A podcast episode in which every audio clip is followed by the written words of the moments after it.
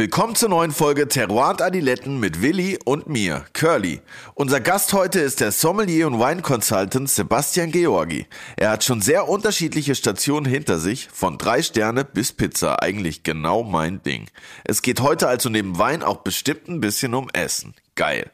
Wir sind heute wieder in der Suite hundertzwei im Hotel Orania in Berlin-Kreuzberg mit den großen Scheiben und dem Blick auf die Oranienstraße. Terroir und Adiletten gibt es jeden Donnerstag überall, wo es Podcasts gibt und auch auf YouTube. Wenn ihr also den Podcast zum Beispiel bei der Arbeit laufen lassen wollt und keiner soll es mitkriegen, perfekt. YouTube-Abo und die Glocke an zur Mitteilung. Und wenn euch die Folge heute Appetit macht, dann checkt auch den Podcast Foodie und Brudi jeden Dienstag. Wir reden über alles, was satt und glücklich macht.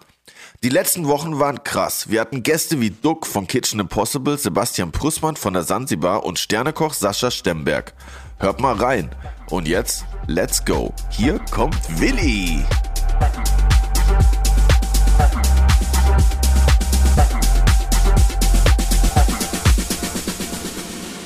Hi, Hallöchen und ein herzliches Grüß Gott auch von meiner Seite. Curly, mein Freund, du siehst halt ein bisschen fertig aus. Was ist los? Oha. Wo warst du? Ich, ich war in Köln auf einer, auf einer geilen Veranstaltung, auf einer Netflix-Premiere. Karneval-Party auf war, Netflix oder es was? War ein bisschen, es war ziemlich witzig. Es war auf jeden Fall so witzig, feuchtfröhlich wie beim Karneval, könnte man sagen, war die Party. Okay, was ist eine Netflix-Party? Schaut man da gemeinsam Netflix und betrinkt sich oder was? Wir haben tatsächlich gemeinsam äh, zwei Folgen Netflix geschaut und zwar von einer neuen Serie, in der ich mitspiele, von meinem Bruder, Homie Julian Bam, der seine eigene Serie rausgebracht hat. Nochmal riesen Shoutout an dich. Und ich durfte da äh, eine kleine Rolle spielen und sogar äh, auch einen Song dafür schreiben und das war natürlich, war schon aufregend. Netflix ist ja irgendwie so wie so Hollywood vor zwanzig Jahren, ist jetzt irgendwie so gefühlt Netflix. Also ich habe mich ein bisschen so gefühlt, als ob ich jetzt in einem Hollywood-Film mitgespielt habe. Kino at Home quasi. Aber spielst du da jetzt fix mit? Also safe, ja. Zweite Folge, gönn dir rein. Geil, muss ich mal anschauen. Läuft die schon? Ja, die kam jetzt äh, vor ein paar Tagen raus. Äh, war auch voll wild. Unser Podcast kommt ja immer nachts raus, null Uhr. Und das kam dann so neun Uhr morgens online. Das war irgendwie voll wild. So morgens saß ich so da, oh, kann ich es jetzt angucken? Hab's aber extra nicht geguckt und hab's dann erst bei der Premiere angeschaut. Und äh, war wild, ja, war richtig aufregend. Wie heißt die Serie? Hast du schon gesagt, ne? Live the Glitch bei Julian Bam. Geil, muss ich, muss ich schauen, muss ich schauen. Voll geil, das ist richtig funny. Was gab's geworden. Zum Essen? Es gab äh, asiatisches Catering äh, von einem Restaurant aus Köln. Es war ziemlich nice. Ich habe äh, sehr viel gegessen, obwohl es sehr viel vegan war, hat mich aber gar nicht gestört. Ich habe es ehrlich gesagt gar nicht gemerkt, weil ich schon... Stört dich sonst veganes Essen? Na. Nee, nicht unbedingt, aber wenn ich jetzt, wenn ich jetzt irgendwo hinkomme an ein Buffet vegan und da steht halt überall gestört. So riesig vegan, vegan, vegan, dann triggert das irgendwie so... Triggert es irgendwas in mir, dass ich halt so denke, und wo ist das Fleisch? Aber wenn ich es halt nicht weiß, ist das eigentlich chillig. Gerade bei so Asia-Sachen, die so frittiert sind, eh ohne Ende, ist es ja so am Ende eh äh, Kupftwegsprung. Für ja, stimmt, sagen. Ja. Aber isst man nicht eigentlich immer Pizza zu Netflix? Also bei mir ist Netflix immer Burger oder Pizza. Ja, aber die äh, Ju hat seine Asian Heritage represented auf jeden Fall oh, und, und uns allen gutes asiatisches Essen aufgetischt. Und das war echt funny. Die äh, Annika, Shoutout an Annika auf jeden Fall, die die Party organisiert hat, die Managerin, die hat auch die ganzen Drinks so umbenannt. Das hieß dann nicht Gin Tonic, sondern fünf G, weil in, dem, in der Serie geht es auch um fünf G und so. Das war auf jeden Fall witzig. Singapore Korean und Der, der, der Drink ohne Alkis, ich bin ein Opfer. Also wenn du den bestellt hast, musst du sagen, yo, ich bin ein Opfer, bitte. Ein Drink, ciao. Cool. Das war funny. Ja, auf jeden Fall. Aber Wein gab es dann nicht, den habe ich aber dafür dann in Berlin wieder äh, mir zugute geführt. Was gekauft im Späti? Nee, tatsächlich in einem kleinen Weinladen bei mir um die Ecke, den ich äh, des Öfteren... besuche und ich sag dir sogar, was ich gekauft hat, weil ich habe hab Steve geschickt und er war so voll, oha. Also suchst du es jetzt sofort am Handy? Ich suche das jetzt und ich sag's dir, es war nämlich Peter Jakob Kühn. Geil. Wo hast du denn gekauft? Der Laden heißt tatsächlich ja, Weinladen. Nicht im Späti. Nee, im Weinladen. Ah, im Weinladen. Der heißt Weinladen. Okay, geil. Das ist mega random. Aber ja, ich habe es Steve geschickt und Steve meinte so, oha, voll der Voll der Stylo. Ja, super. Einer der richtig guten Rheingauer Betriebe. Der war auch richtig nice, ja. Hat mir auch richtig gut geschmeckt. Richtig geil. Auf jeden Fall. Wen haben wir denn heute? Haben wir nämlich jemanden zu Gast, der eigentlich bei der Netflix-Premiere am Start hätte sein müssen mit seiner Pizza. Pizza, ne? Ja. Ja, ein Weindude. Also ich mag den, wie soll ich sagen, mag den, ich mag, ich mag, was der so gemacht hat, nicht? Der war ja so irgendwie drei Stern Somalia, zwei Stern, alle, der hat alles irgendwie durch. Und jetzt macht er Pizza und Wein seit längerem. Und ich finde irgendwie das ist ein krasses Konzept. Ich meine, jetzt machen es eh viele, oder jetzt hat er auch viele, die es natürlich kopiert haben, weil die Idee eigentlich saugeil ist. Immer das beste halt Kompliment, ne? Ja, einfaches Essen, Soul Food, aber mit einer richtig coolen Weinkarte. Geil. Und ja, ich freue mich, dass wir den heute äh, vor dem Mikrofon haben und würde sagen, wir fühlen mal, was der so zu sagen hat. Was? Absolut, ich glaube, wir könnten äh, sehr gute Freunde werden. Herzlich willkommen, Sebastian Georgi. Hippie Toppi.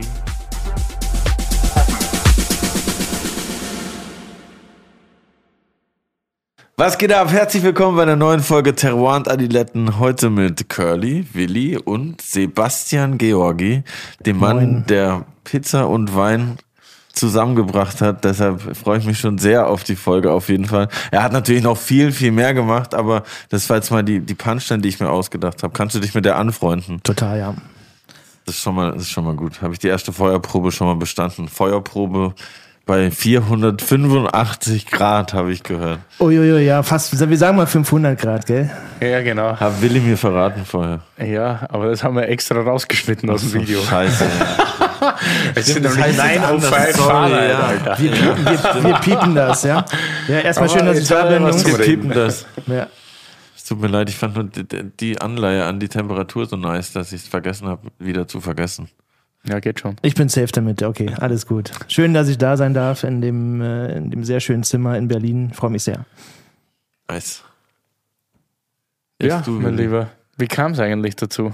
Wozu? Zu wie, hast du, wie hast du dieses geniale Konzept, das mittlerweile siebenhunderttausend Mal kopiert ist?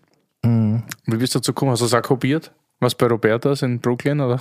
Auch, ja. Tatsächlich, ich war tatsächlich noch bei Robertas, aber gut, ich meine, man muss da ein bisschen ausholen. Ähm, die, ja, so, so ein bisschen die gastronomische Erfahrung, ne? Ich meine, ähm, habe da so ein bisschen was gemacht, auch im Sommelier-Bereich.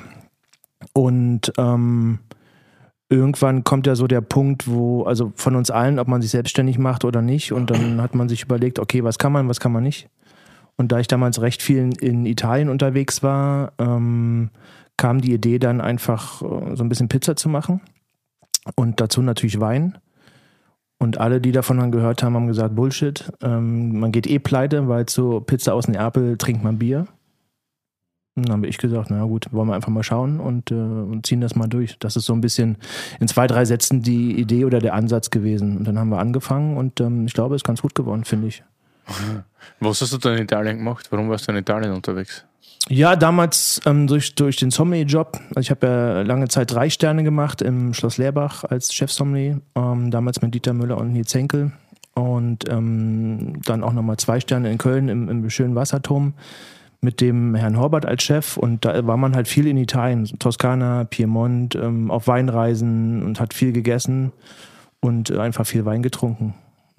Ich nenne das immer Weiterbildung. Das ist, ja, das ist ein sehr, eine sehr charmante Umschreibung dafür auf jeden ja. Fall. Also ja, ist wirklich so. Also klar, gehört also, ja auch dazu. Kann ja Willi, glaube ich, auch bestätigen. Jede Flasche Wein und jedes, jedes Essen, jeder Besuch im Restaurant ist ein gewisses Maß an Weiterbildung. Natürlich macht das Spaß, natürlich ist das auch Hobby. Ähm, aber es ist genauso wie ein Fußballtrainer zu einem anderen, zu einem anderen Spiel geht. Absolut. Oder sich ein Video anschaut und sich die Stärken und Schwächen anderer Mannschaften anschaut. Ähm, geht man in ein Restaurant und kann natürlich äh, jedes Mal lernen. Also man lernt, man lernt ja nie Voll. aus. Ne? Und man, nee, ich gehe auch immer auf Konzerte und denke so, nein, ich hätte es anders gemacht. Ja, oder, oder auch, hey krass, wie gut haben die das gemacht, genau, muss man klar, halt auch sagen. Ne? Und ähm, ich finde einfach, man muss ähm, anderen, anderen Leuten und anderen Konzepten auch ähm, ohne rosa-rote Brille einfach zugestehen, dass die gut sind. Also to- totaler Blödsinn.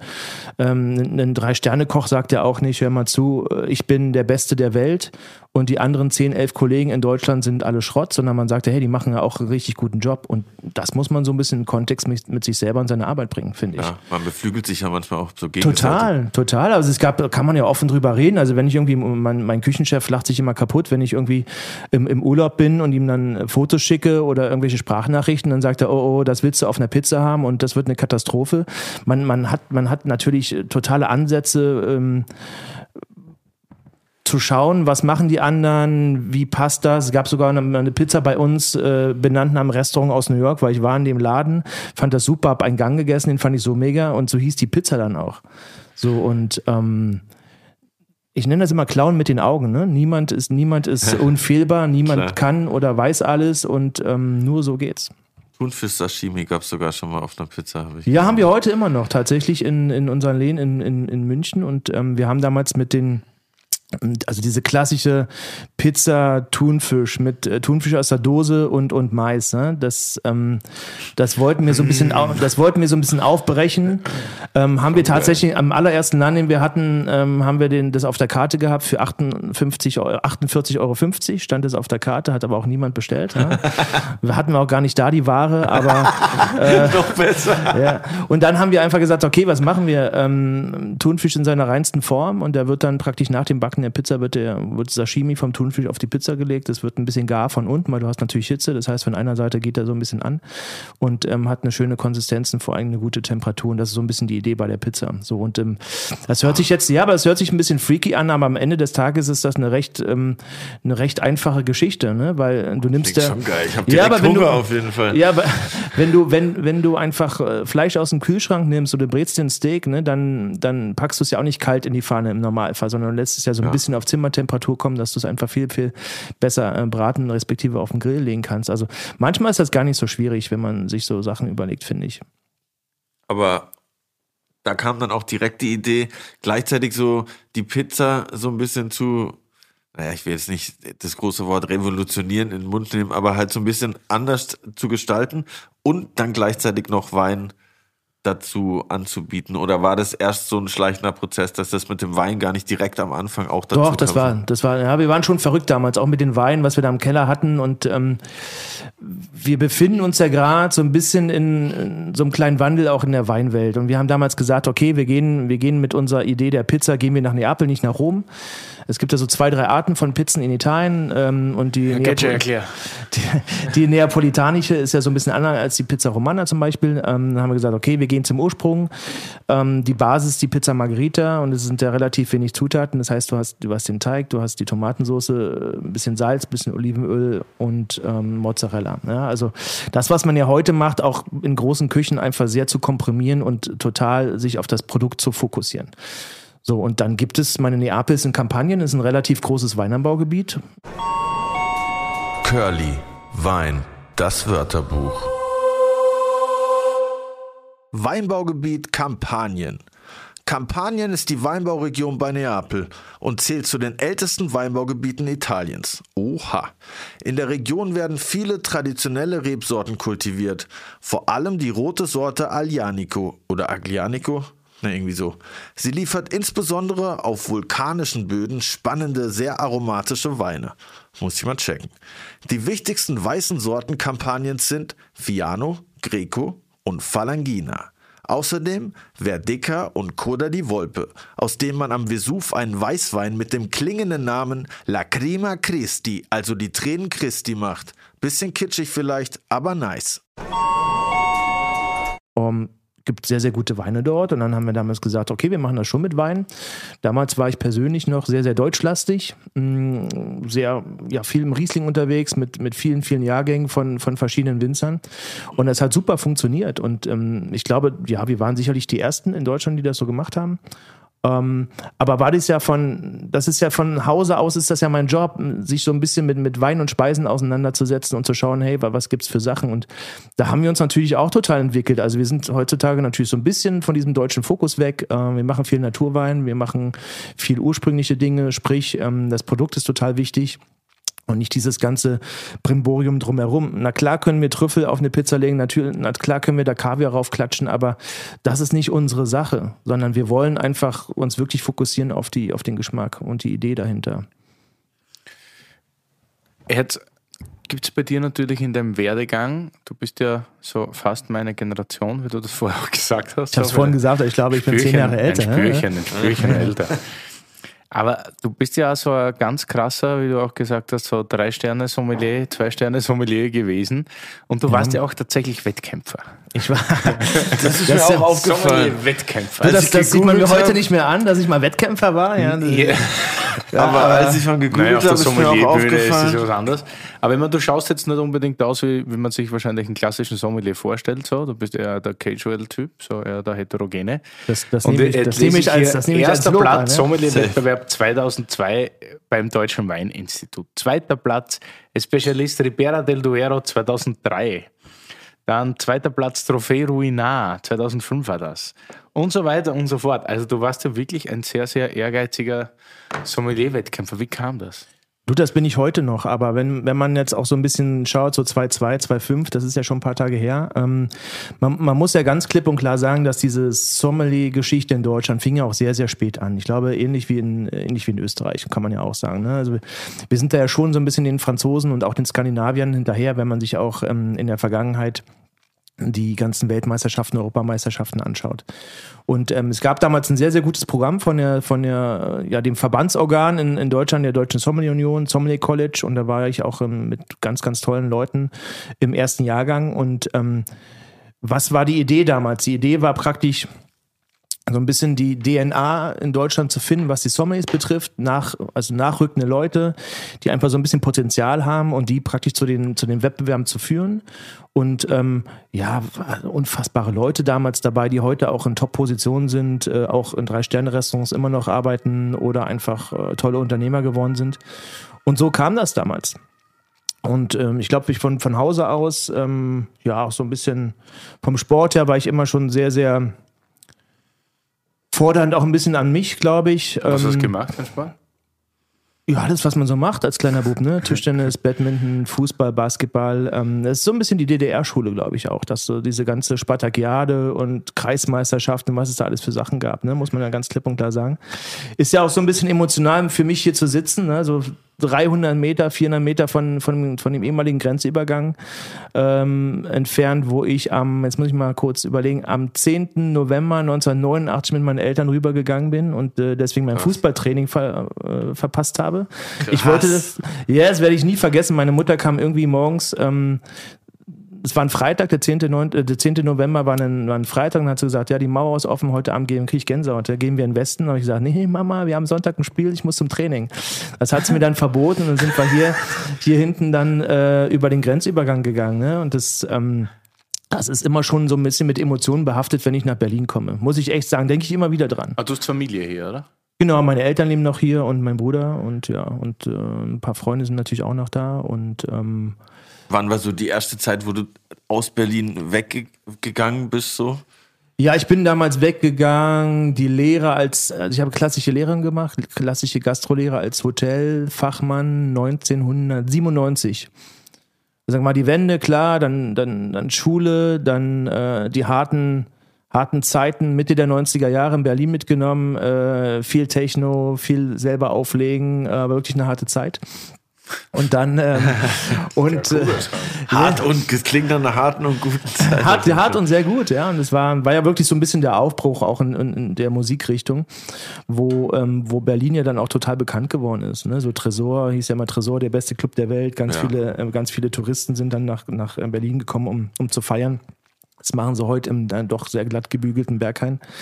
Ähm, Und ähm, Danke. Das waren wirklich die harten, roughen Zeiten. Und wenn man dann noch heute langfährt, was da dann irgendwie so für Glitzer, Glitzer Gebäude sind, dann ähm, boah, schon ein bisschen komisch, finde ich, aber das ist der Lauf der Zeit auch so. Und dann bin ich ja weggegangen, habe die dann meine Lehre im, im, im wunderschönen, beschaulichen Sauerland gemacht. Ähm, ja, sprich, ich bin jetzt ja, puh, ja fünfundzwanzig Jahre weg. Wahnsinn. Und, und als du deine, ja, herzlich willkommen zurück. Ich bin auch häufig hier, ja. Es äh, triggert mich schon immer auch die Stadt. Und äh, das ist jetzt das erste Mal tatsächlich nach, nach langer Zeit, so diese Lockdown-Geschichte, aber ähm, Ich bin recht häufig hier, weil hier auch der beste Eishockey-Club der Welt spielt. Ne? Das heißt, man ist dann auch schon mal bei Heimspielen im Stadion und äh, ja, das musste sein. Ja, du, du wolltest nämlich ja Sportjournalist werden, habe ich bei meiner ja. Google-Recherche rausgefunden. So, ja. ja, war witzig, weil ähm, wie gesagt, dann Schule vorbei, ein Jahr gelebt ähm, und dann hatte ich mich bei, ist ja auch gar nicht so weit entfernt, hier Axel Springer äh, Schule angemeldet. Oha. Und die haben dann, die haben dann tatsächlich gesagt, äh, also Problem, kein Problem war es nicht, sondern es war ein Problem, weil ein Jahr Warteliste und dann habe ich gesagt, boah, ein Jahr warten tue ich nicht nochmal und dann habe ich diesen... Ah, ein Jahr Warteliste, dass du bei der Schule anfangen kannst überhaupt. Ja, und dann habe ich gesagt, okay, gehe ich weg und mache was völlig anderes. Und das war dann sozusagen der Startschuss für, für das Hotelgewerbe. Genau, war der Startschuss für die Gastro. Und ähm, man muss ja dazu sagen, daran werden sich ja viele gar nicht erinnern. Damals war Berlin nicht so wie heute, was die Gastronomie betrifft. Ja, ich finde, Berlin ist schon extremer Vorreiter in Europa und weltweit wahrscheinlich auch. Ähm, damals war das so, dass an einer Ecke hat ein Restaurant aufgemacht. Nach einem halben Jahr hat das zugemacht. Ich glaube, aus der damaligen Zeit sind ganz, ganz wenige Konzepte, haben noch überlebt, die wirklich noch heute da sind und die so Spitze darstellen. Auch so diese ganzen Sternenläden von damals sind alle weg. Und wir haben ja heute in Berlin unfassbar viele Konzepte. Also du gehst da durch ja. die Stadt mit offenen Augen. Du hast ja an jeder Ecke lauern die Kalorien. Ne? Also wirklich in allen erdenklichen äh, Phasen. Ja. Ne? Das ist ja... Ob Weinbar, ob Currywurst, ob Kebab, ob ein Sternerestaurant, ob... Genau, das ist halt das, das ist ja totaler Wahnsinn. Halt von Low bis ultimativ High Budget alles reingönnen, was du willst. So, das ist echt verrückt. Da ist man als Konsument tatsächlich manchmal sogar ein bisschen fast schon überfordert. So, weißt ja, total. Und ähm, also ich finde ja auch, Wein kann man ja, Wein kann man auch vergleichen so ein bisschen mit, mit Kaffee, weil ich trinke auch sehr, sehr gerne Kaffee und es hat so ein bisschen was miteinander zu tun. Natürlich nicht, natürlich nicht von der Herkunft, aber von der Idee, also wirklich Ursprung, alles ganz natürlich zu machen. Ähm, Säure ist ja viel Säure, es spielt beim Kaffee auch eine riesengroße Rolle. Und auch da hat sich Berlin ja total entwickelt. Also alleine hier hast du ja fünfhundert Meter links und rechts, also gut, hast du zehn gute Spots. Ja, und das gab es ja früher null. Also null Komma null und das ist ja auch total explodiert in Berlin. Jeder hat sogar so, so Mini-Spätis haben teilweise so eine kranke Siebträgermaschine ja, am Start, ja. wo du so denkst, okay Bruder, was geht, die kostet schon mehr wie der, ja, der ganze so. Laden. Das ganze Inventar vom Laden, ja, die, die, alle, die alle Gummibärchen zusammen, ja, ist ja wirklich so. Aber ich finde, das macht auch so eine Stadt aus und das ist natürlich auch in anderen Städten ist das auch passiert, aber ähm, ohne jetzt irgendjemand diskreditieren zu wollen, geh mal nach München und ich meine, ich bin ja oft durch unseren nine to five Laden in München.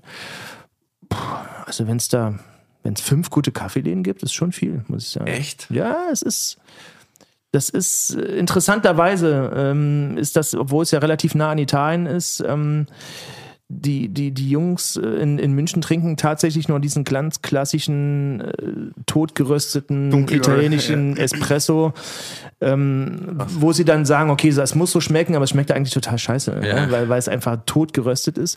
Und das gibt's dann natürlich an jeder Ecke, aber gute Kaffeeläden in München sind echt, echt schwierig. Ja, ich glaube, man, man äh, vergisst es oder man gewöhnt sich da halt als, als Berliner oder als Zugezogener Ähm, schnell dran irgendwie. Nach zwei, drei Jahren ist man da irgendwie, denkt man halt irgendwie, das wäre normal. Das so. ist normal, wenn, wenn man das mag, ne? Aber fahr dann wirklich mal auch in so ein Weinanbaugebiet oder wie auch immer. Also eine etwas ländlichere Region, wo du einen guten Kaffee bekommen möchtest, das ist eine schwierige Hausnummer. Ja, ja das und, und auch in Österreich, ne? Ich bin ja viel in Österreich, Schweiz, auch auf so einem Land unterwegs, da ist es, also man, denkt man ja manchmal, was ist denn hier los? Ne? In Österreich geht es in der Schweiz ganz furchtbar. Ja, kommt doch drauf an, wo du in Österreich unterwegs bist. Ja, in der Großstadt schon. schon gesegnet, ja, aber in Wien zum Beispiel hat es auch lang gedauert, finde ich. Ne? Es gibt ja, sehr, stimmt, sehr to- ja. tolle Konzepte. Ja, in Wien dauert alles immer ein bisschen lang, aber wenn es dann mal da ist, ist es dann ist es gut. richtig da. Finde ich auch. Ja. Shoutout an alle Wiener. Ja, Jeder ja, weiß, nein, wer richtig, gemeint also. ist. Ja, genau, richtig. Nämlich die Deutschen in Wien. Ja, das ist ja, das ist ja sowieso tatsächlich so. Die Österreicher haben uns ja die, äh, die Sommeliers nach Berlin geschickt und die Deutschen haben ja die Sommeliers nach Österreich geschickt. Also war ja so ein kleines ja. Austauschprogramm, ja. Und ähm, alle sind äh, in ihrem, auf ihrem Level sehr, sehr erfolgreich. Sehr amüsant manchmal, muss ich sagen. Ne? Ja, das ist echt witzig, ja. Habe ich mir auch ein paar Mal gedacht schon. Wie bist du Sommelier geworden? Boah, eine, eine, eine oft gestellte Frage, ne? Ähm, Tatsächlich ist das, ähm, also ich habe damals die Lehre angefangen, Namen darf man nennen, glaube ich auch, wo, oder? Ja, sicher. Ja, es ist ähm, im Waldhaus Ohlenbach in, in der Nähe von äh, Winterberg, also zwischen Winterberg und Schmalenberg. Wir wollen nur Namen von dir hören, du kannst ja, ja alles ah, droppen, super. Was du willst. Ähm, manche lachen immer so Sauerland und so, aber das, das Waldhaus, der, der Juniorchef, der, der Stefan, der hatte damals schon mit seinem, mit seinem Senior, äh, mit seinem, ja, mit seinem Vater unfassbaren Weinkeller aufgebaut.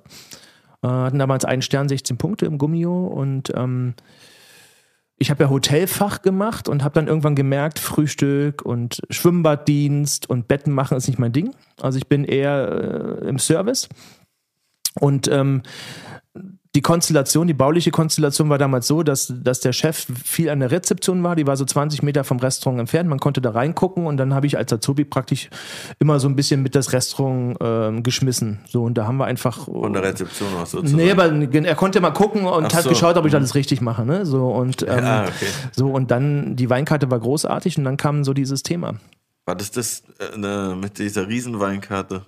Die hatten, die hatten damals tatsächlich, ähm, ja, was hatten wir? achthundert, neunhundert Position schon, ne? Da muss man sich... Aber jetzt mal so eine Newbie-Frage. Du, man probiert dann aber nicht jeden Wein davon. Ja, du probierst, du, ähm, du lernst durch Trinken, respektive durch Probieren. Also du machst die Weine auf. Man, das war ja die Zeit damals ohne Internet. Das heißt, du hast den kleinen Johnson gelesen, den großen Johnson. Curly, Wein, das Wörterbuch. Hugh Johnson. Der berühmte britische Weinschriftsteller ist ein echter Renaissance-Mensch. Seine erste Station als Journalist im Jahr neunzehnhundertsechzig war die britische Vogue. Und neben Weinbüchern hat er wichtige Werke über Gartenkunde geschrieben. Oha. Weintrinker kennen die Standardwerke Großer und Kleiner Johnson sowie den bahnbrechenden Weinatlas, den er zusammen mit Jancis Robinson verfasst hat und immer wieder verbessert auflegt. Oha. Guter Mann. Zwischendurch war er auch mal Chef von Chateau Latour. Unterm Strich einer der coolsten O Gs im Weingame.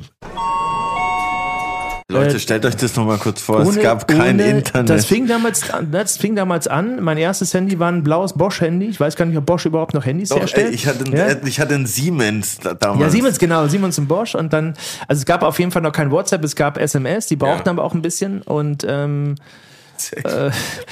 ein Skoll gab es ja, ja, genau. Und, äh, damals hat man, wenn man sich informieren wollte, Videotext geguckt oder Zeitung gelesen. Also für diejenigen, die das Wort nicht kennen, einfach mal bei Wikipedia nachlesen. Äh, Zeitung. Zeitung. Das war da, wo die Modems noch so... so genau. Ja, so ist das. So, und dann... Ähm, Und dann ähm, hat man halt gelesen und dann gibt es eine ja, weltweit bekannte Journalistin aus, Weinjournalistin aus England, die Jancis Robinson. Und ähm, damals war so geflügeltes Wort, ich habe mit Jancis unterm Kopfkissen geschlafen. Das heißt, man, man hat, hat praktisch vorm Schlafen immer so... Das ist ja ganz alt. Yeah. Ja, aber es ist, das ist, es ist wirklich so. Und dann dadurch hat man, durch diese Leserei hat man sehr viel gelernt und hat sich interessiert und ist dann entweder an die Gebiete gefahren, so als kleiner Pimpf in der Szene und, und hat dann ja, sein eigenes Geld ausgegeben. Natürlich, um sich weiterzubilden und äh, hat die Weine dann immer probiert und das war eine großartige, das war eine, das waren drei großartige Jahre und dann eine ganz gute, ganz guten Abschluss gemacht. Ähm, und dann gab es damals von der I H K ein Stipendium und ähm, ich war dann der Erste, der irgendwie gesagt hat, okay, diese, diese Kohle für dieses Stipendium möchte ich nicht für Sprachreisen einsetzen, weil das war so der normale Tonus bei der I H K und ähm, dann habe ich gesagt, okay, ich möchte es gern für Weinreisen einsetzen. Hat mit der, ja, es war ein Kampf, ne, weil die, die dachten, was ist denn das für ein Vogel? Wir geben dem Kohle irgendwie. Ich weiß gar nicht, wie viel das war, aber es muss ja, das hat viel gebracht, weil ich hatte damals die Kohle gar nicht, diese ganzen Weinreisen zu machen. Und dann die Sommelier Union bietet dann immer so Weinreisen an. Die, also damals hat sowas gekostet, fünfhundert, sechshundert Mark oder so. Und das ist halt viel Geld für drei, vier Tage. Was Mark. Hat, Mark, ja, auch da. Gerne nochmal bei Wikipedia nachlesen. Ist die Währung vor dem, was wir gerade haben. ähm, und ähm, Dann bin, bin ich da hingefahren und überall hin, Loire und, und Steiermark. Wir sprachen gerade natürlich über die Steiermark. Auch das war damals so eine Reise, war mega schön. Und dann hat man einfach viel gelernt und ähm, mein, mein Chef hat mich damals machen lassen und dann hat man einfach neue, neue Ideen reingebracht. Und äh, wenn wir uns heute auch noch sehen, muss ich immer wieder sagen, der hat mich praktisch zum Wein gebracht. Ohne irgendwelche erblichen Vorbelastungen. Ne? Also meine Eltern trinken bis heute äh, Wein für drei Euro aus dem, aus dem Lidl, wenn überhaupt. Ähm, Da gab's, also in der Familienlinie gibt's kein, keine hochwertigen alkoholischen Getränke. Bei Bringst du an. Dann öfter was mit nach Haus? Was, was nee, das habe ich, hab ich, hab ich tatsächlich aufgegeben. Das ja? ist wirklich wahr. Ja, ja, ja, ich, kann ja, mir, ich, das. ich, ich hoffe, meine Eltern hören jetzt nicht zu. Sorry. Ja. Ähm, es gab einen runden Geburtstag, werde ich nie vergessen. Das, da war ich auch noch in der Lehre. Es gab einen runden Geburtstag von meiner Mutter. Und damals habe ich dann neunzehnhundertneunzig La Grande Dame Veuve Clicquot mitgebracht. Ne? Und das, ich weiß nicht, ich Ich weiß es nicht mehr, aber war richtig teuer. Ne? Mit Lehrlingsgehalt war richtig teuer. Okay. Und dann habe ich ihn aufgemacht, total stolz, ein mega Gerät, das, das Teil. Ne? Und, und Special-Flasche Champagner. Das ja, das ist, das ist, ne, Veuve Clicquot kennt ja jeder, die ja, Marke ja. und die, die, die, die Top-Cuvée von denen. Und das war früher auch noch richtig gut, finde ich. So die alten Sachen sind richtig gut. La Grande Dame heißt das. Und das... Das war damals so auf einer Stufe mit dem, was man so kennt, Röderer Kristall, Dom Pérignon ja, ja. und so. Also wirklich so ja. Top of the Pops, ne, damals. Und dann, ich war mega stolz und dann haben wir das aufgemacht und da, die Moral von der Geschichte, ich habe die Pulle dann irgendwie alleine getrunken, die anderen haben halt den Rotkäppchen halb trocken weiter getrunken. Gehört dazu, ne, aber das, man, man, also, sprich, selbst in der Familie ist das, ja, man, man kann niemanden, man kann niemanden erziehen, weil du kannst den Leuten nicht einimpfen, was zu schmecken hat. Das kannst Sogar du vergessen. Meine Eltern, die trinken immer ja. den klassischen Welschriesling von so einem Produzenten, von einem kleineren. Ja, aber seit, aber seit zwanzig Jahren kaufen wir das auch. Und dann nehme ich da mit heim irgendwelche Smaragde oder Lagen Sauvignons oder sonst irgendwas und denkst, du tust ihnen was Gutes oder tust ihnen nichts Gutes. Die probieren das dann und dann wollen sie dir einen Gefallen tun eigentlich. So. Machen und die andere Flasche auf. Ja, ja aber es ist, ist da glaube ich auch so diese Generation, die so ein bisschen an, an nicht aus ihrer Komfortzone kommt, ähm, weil sie einfach die Sachen trinken, die sie halt schon immer getrunken haben. Ne? Wie gesagt, man darf das nicht verteufeln. Aber wir sind natürlich gerade in einem Job, wo man tagtäglich ja mit den, ähm, mit den Genüssen konfrontiert wird und wir ja auch immer mal was anderes auch geil finden. Ne? Es ist, es ist ja wie auch ja, beim ja. Essen, ne? So vor zehn Jahren bist du in Restaurants gelaufen, wo du heute sagst, boah, war ich da echt so oft, kann ich mir gar nicht mehr erklären. Warum ist das so? Voll. Der Koch oder das Restaurant ist nicht schlechter geworden, aber du hast dich total verändert und möchtest halt auch mal was anderes sehen. Das ist ja der das Punkt. Stimmt, echt. Genau. Also man möchte im Leben ja, also klar gibt's, gibt's Menschen, die zum zwanzigsten Mal nach Mallorca fliegen und dann immer wieder ihr Handtuch da über die Liege legen. Auch das hat sicherlich seinen Reiz, aber man kann ja auch in der Welt ein bisschen mehr denken und immer wieder was Neues finden. Das ist so ein bisschen meine Devise. Apropos was ja Neues. So, bis ich dann, ja genau, apropos was, was Neues. Was ist denn hier beim Glas so, drin? Also wir trinken schon, wir trinken schon seit einer halben Stunde, gleich ist gleich leer. Wir müssen noch kurz über den Wein reden. Auch der Weingeschmack hat sich ja krass verändert, glaube ich, nicht? Also ich kenne ihn von früher so ein bisschen, du warst ja auch der klassische Typ, so wie jeder wahrscheinlich. So wie jeder, ja natürlich, klar. Auch durch Und die Jobs natürlich, die man gemacht hat, ne? Sehr klassische Weinkarten. Ähm, auch da vielleicht nochmal so ein, zwei Sätze zum Schloss Lehrbach. Ähm, diejenigen, die das ähm, nicht mehr kennen, das ist, ähm, ja, war das Aushängeschild der Althoff Group, die ja so ein bisschen gewachsen ist jetzt in den letzten Jahren. Ähm, Dieter Müller, der damals so einer der drei, vier bekanntesten Köche in Deutschland war, ist dann, äh, wenn ich mich recht entsinne, Mitte der neunziger Jahre hingekommen und das klare Ziel war dann, drei Sterne zu kochen. So, und das wurde damals erreicht. Koste ähm, es, was es wolle. Ja, gar nichts. Ähm, ja, ja, natürlich, aber. Naja. Ähm, auch nicht mit dem finanziellen Rückgrat, dass man sagt, es ist völlig egal, ob man zehn Millionen äh, äh, im Jahr minus macht, sondern tatsächlich haben wir damals immer, ich glaube, das darf man sagen, ähm, aus der Retrospektive immer mindestens eine schwarze Null geschrieben, was in dem Bereich heutzutage ja oftmals ja undenkbar ist. Und ähm, ich habe noch, danke. Und ähm, das war damals halt diese, diese große Zeit, wo es dann anfing. Ich weiß gar nicht, wie viele Drei-Sterne-Restaurants es damals gab. Glaube ich, fünf oder sechs, vier, fünf, sechs. Heute sind es zwölf, dreizehn, elf, zwölf, dreizehn.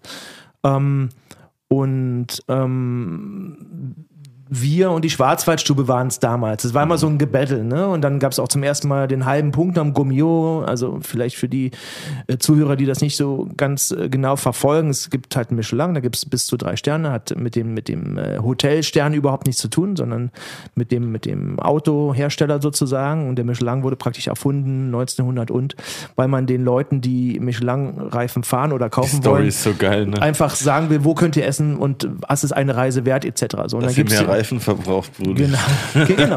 Natürlich mit einem äh, finanziellen Hintergrund. So. Und dann gibt es ähm, den Gourmillon, da gibt es maximal zwanzig Punkte und die wurden fast nie vergeben und ähm, wir hatten damals in Lehrbach neunzehneinhalb Punkte. So. Und ähm, waren auch mal Nummer achtzehn der Welt und damit, damit fang das, fing das damit an und ist natürlich so ein bisschen inflationär geworden in den letzten Jahren in Deutschland, finde ich, und ähm, summa summarum, was wollte ich sagen, ja genau, und dann gibt es den Weinkeller und dann habe ich das von dem äh, von einem sehr, sehr guten Sommelier damals übernommen, der dann aufgehört hatte und ähm, der, also es war immer so ein bisschen ungeschriebenes Gesetz, dass der, das Besetzen des Chef-Sommelier-Postens passiert nicht über einen Headhunter, sondern derjenige, der den Posten inne hat, denkt sich oder sagt sein Nachfolger. Was in der heutigen Zeit auch so ein bisschen undenkbar ist, weil natürlich schon ein totaler, totaler Challenge-Gedanke da ist. Ne? Es ist immer, Voll, immer ein Tournament und, und so. so ja. Also eigentlich eine coole Sache. So, und dann hatte der Silvio, der heute in, in, in Dresden die Weinkulturbar macht, also auch ein wundervolles Konzept, ein super Typ und einfach ein, ein geiles, einen geilen Laden hat, hatte mich dann da eingeladen und wir hatten uns das angeschaut und dann habe ich da angefangen und es war halt natürlich sehr klassisch, weil alles war klassisch, ja, fünfundachtzigtausend Jahrgänge, die Cam und Bordeaux und das und ähm, halt viel Petrus und diese ganzen Geschichten, so, und deswegen war man natürlich, damals fing das tatsächlich an mit den, mit den großen, großen Gewächsen in Deutschland, ne? Also wir waren, glaube ich, mit die ersten, die ein großes Gewächs ähm, im, im Weinmenü hatten, also offen, ähm, das darf man auch sagen, das war das Kirchspiel von Klaus-Peter Keller, was wir damals offen ausgeschenkt haben. Wirklich? Das ist ja geil. Ja, klar. Was denn wirklich, oder? So, so, so, ja, wann, was war es? zweitausendvier? zweitausendvier, okay. So, und, ähm, das ist auch gut, ne? Also wir fingen damals an mit Buhl-Reiterfahrt und, und Kirchspiel Keller, das offen auszuschenken. Heute würde man für offen ausschenken Keller Kirchspiel, glaube ich, ähm, sofort eine Kugel bekommen in den Kopf, weil es einfach so rar ist und gesucht und so, so teuer Ach. Im Endeffekt der Markt, dass man sich das gar nicht vorstellen kann. Ähm, und so fing diese ganze Sache an, ja klar. Aber auf deine Frage zurückzukommen, logisch, klar, ich war total klassisch geprägt. Ähm, auch eher Bordeaux-lastig als, als Burgund. Ähm, also hat sich auch ein bisschen verändert bei mir. Ähm, damals hat man halt so getrunken auch, ne? Sehr, sehr kräftig, viel Alkohol, viel Frucht. Und ähm, ja, ich, wie gesagt, man macht da diese Weinentwicklung auch so ein bisschen, min, ein bisschen mit. Und wer weiß, wie es in zwanzig Jahren aussieht. Ne? Ja. Keiner weiß das. Weil gerade das äh, Wort Keller gefallen ist, ich mir, ich mir heute musste extra... fallen, musste fallen. Ja, ja. Ey, ich habe extra heute keinen mit, weil ich mir sicher war, dass du einen mitgenommen hast. Nein, nein, und jetzt nein, haben wir beide keinen mit. Jetzt haben wir beide keinen. Ja, ja, jetzt trinken wir dann heute Abend nochmal gemeinsam. Verdammt. Ja, aber ja, was, mich, was mich auf jeden Fall interessieren würde... Ähm, weil ich habe ja auch noch äh, den Schwester-Brudi-Podcast Foodie und Brudi. Also, ja. Gibt's denn, hast du denn als Sommelier einen Unterschied gemerkt, so zwischen zwei und drei Sternen bei einem Restaurant?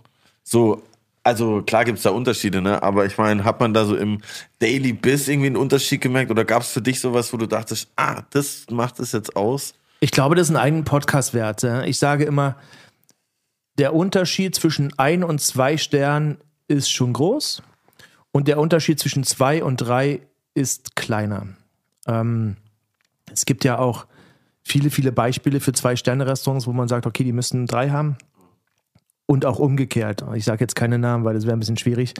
ähm, Doch, sag es. Nein, nein, nein, nein. Auf nee, nee, nee, nee, das ist... Ähm, Lokalverbot. Ja, lo, ja das ist, es ist natürlich eine schwierige Hausnummer. So. Und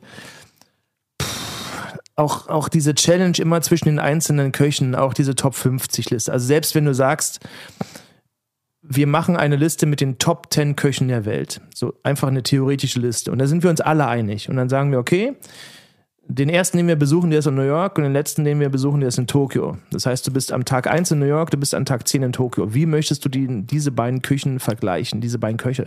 Kannst du doch gerade gar nicht auch von deiner Konstitution aus, weil du bist am Tag eins vielleicht mega gut drauf und am Tag zehn bist du mega ja. schlecht drauf und dann hat das Essen sowieso schon mal zehn Prozent verloren. So, und ähm, Essen ist ähnlich wie Wein total subjektiv.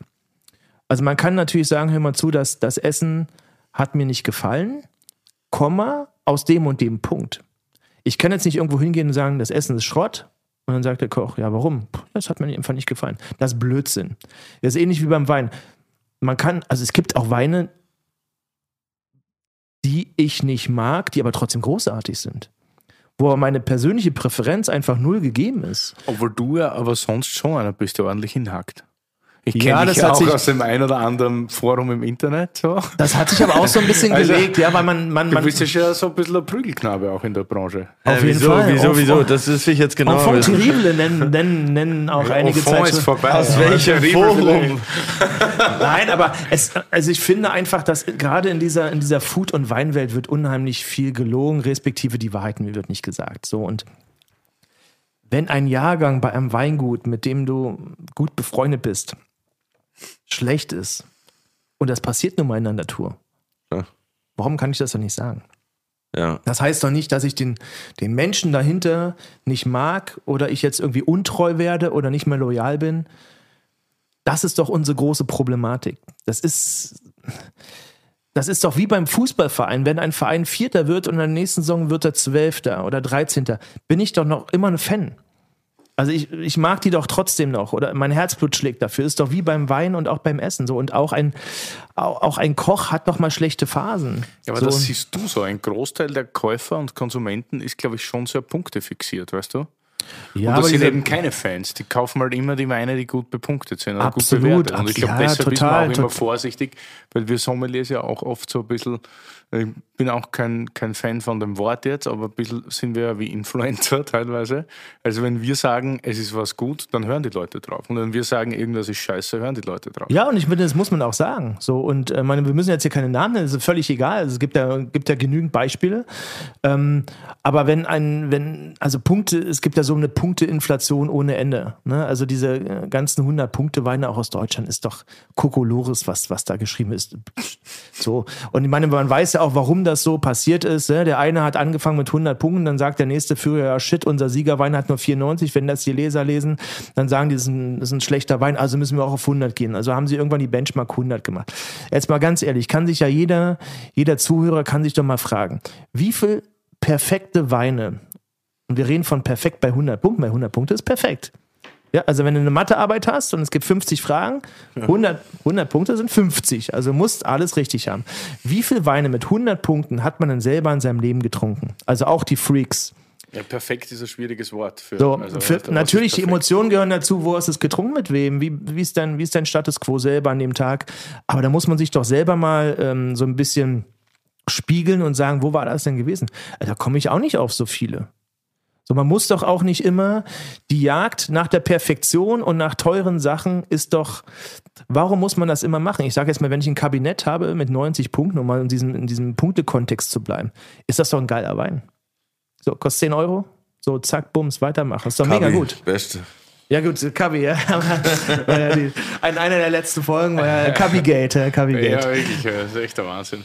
Was, was gab es da? Es gab, glaube ich, Nick Weiß. Ne? Nick ja, Weiß, genau, K B A, richtig, ich, ja, genau. Shoutout Nick Weiß, Shoutout Daniel. Ja, ja. Shoutout. So, wir haben Wein im Glas. Ne? Mir schmeckt das sehr, sehr gut. Ja, aber sagen. Wirklich, reden wir endlich über den Wein. Der ist sehr gut. Das ist eine Sonderabfüllung für neun null fünf. Oder wie? Genau, also wir haben hier einen, einen Wein aus der Pfalz. Ähm, und zwar kommt der vom Weingut Odinstal. Ist ein ähm, ja, Weingut, was in den letzten Jahren oder in den letzten Jahrzehnten für unglaublich viel Furore gesorgt hat. Ähm, ein, ein Ansatz, den, den ich total gut nachvollziehen kann. Das heißt, auch das ist ja ein Wort, was inflationär behandelt wird oder verwendet wird, ein ganzheitlicher Ansatz. Das heißt, die Lagen sind alle so ein bisschen... Ja, sind am Haus, man hat kurze Wege, man, ähm, man geht in die Weinberge, macht extrem viel äh, Demeter-Bio-Bereich, man, man spritzt keine, kein, kein Gift. Ähm, auch äh, im Weinkeller, ist ein ganz kleiner Weinkeller, weil es gibt gar nicht so viel Menge. Ähm, versucht man einfach, ja, nichts zu machen, sagt man immer so schön, wenig zu pumpen, wenig zu filtrieren, et cetera et cetera. Ja, und der Platz ist auch sehr besonders expositioniert, nicht? Das ja, ist eine, die Anhöhe also, über Wachenheim. Ja, nicht, genau. Nicht, dass ihr denkt, jetzt, ähm, es hört sich super an, wir müssen da unbedingt mal hin, weil die machen keine Proben. Und man kann, man darf da gar nicht hin, man kann da gar nicht hin. Es Dann gibt will kein, ich jetzt hin. Ja, man, es, gibt, es gibt keine Ausschilderung, ne? Da muss man schon äh, ein gutes Navi haben, um da hinzukommen. Dann fährt man so drei Kilometer nach oben auf den Berg. Also die Jungs, der Andreas, der das macht, der sieht dann schon, wenn jemand kommt, anhand der Staubwolken, die Hunde tun ihr Übriges. Das ähm, klingt auf jeden Fall richtig äh, ja, klingt so ein bisschen Piemont-mäßig Trüffelsuche. Ne? So, ja. So, und, ist aber das ist tatsächlich wunderschön, ein wunderschönes Anwesen. So, und ähm, der, der Andreas Schumann hat so ein bisschen, glaube ich, den, den Riesling revolutioniert, auch in der Pfalz, die ja ähm, extrem punkte-driven war, äh, so ein bisschen süß und alles totgeschwefelt und ähm, aber da gibt es einen super Aufbruch auch in der Pfalz, also auch so klassische, traditionelle Weingüter wie Christmann zum Beispiel, ähm, gehen jetzt einen anderen Weg, vielleicht auch noch vor zwanzig Jahren. Ne? Wir sprachen gerade von der Entwicklung, die man auch selber nimmt.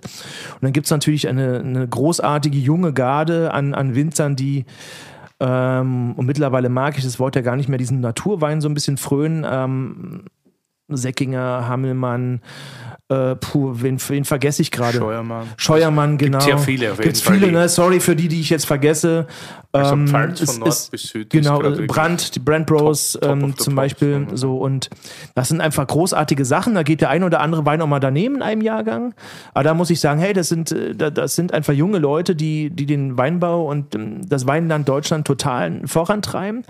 Da sind wir auch ein bisschen hinterher, hinter Österreich oder hinter, hinter Frankreich sowieso. Aber ich glaube, dass wir da in Deutschland auf einem sehr, sehr guten Weg sind. Und das hat sich ja dann manifestiert, dass das Weingut Odinstal tatsächlich in den V D P äh, gegangen ist, also Verband der Deutschen Prädikatsweingüter, also ein sehr elitärer, klassisch angehauchter Verband. Verband. Ähm, Mit einem ein, wunderschönen Regenbogenadler, Entschuldigung. Genau, ein sehr schöner Adler, der ist noch ein bisschen älter, der ist jetzt hier auf der Flasche noch nicht drauf. Aber für alle Newbies, ne, wenn ihr diesen Adler oben äh, am Flaschenhals seht, das ist immer ein gutes Zeichen auf jeden Fall. Ist auf jeden Fall, genau. Also wenn, würde ich jetzt mal als Anfänger sagen. Ja, total. Sagen. Also wenn du sowas, wenn, also wenn du sowas auch, also auch die Supermärkte in Deutschland haben ja ähm, total aufgelevelt, was die, was die Weine betrifft, und wenn du dann irgendwie da hingehst und siehst einen Gutswein, was kostet Gutswein Riesling im, im, im Einzelhandel? zehn, zwölf Euro, fünfzehn, ja. vierzehn, so.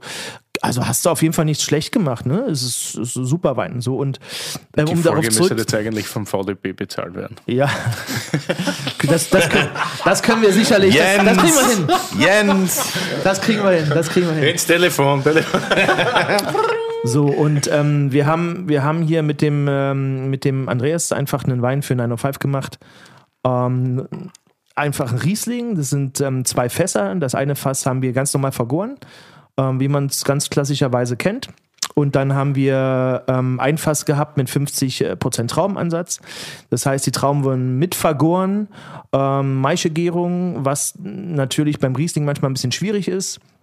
Ähm, da hat es wunderbar funktioniert. Und als es dann fertig war, als der, als, als der Juice fertig war zu Wein, fertig geworden ist zu Wein, dann haben wir das küvettiert in einem bestimmten Verhältnis, und rausgekommen ist der Wein, der Der hat, ein, ja, so, hat so ein bisschen Bitterstoff, er hat so ein bisschen Gerbstoff, was ich persönlich sehr, sehr gut finde, weil ihm wird so ein bisschen diese kitschige Frucht genommen. Natürlich merkt man, dass es ein Riesling ist.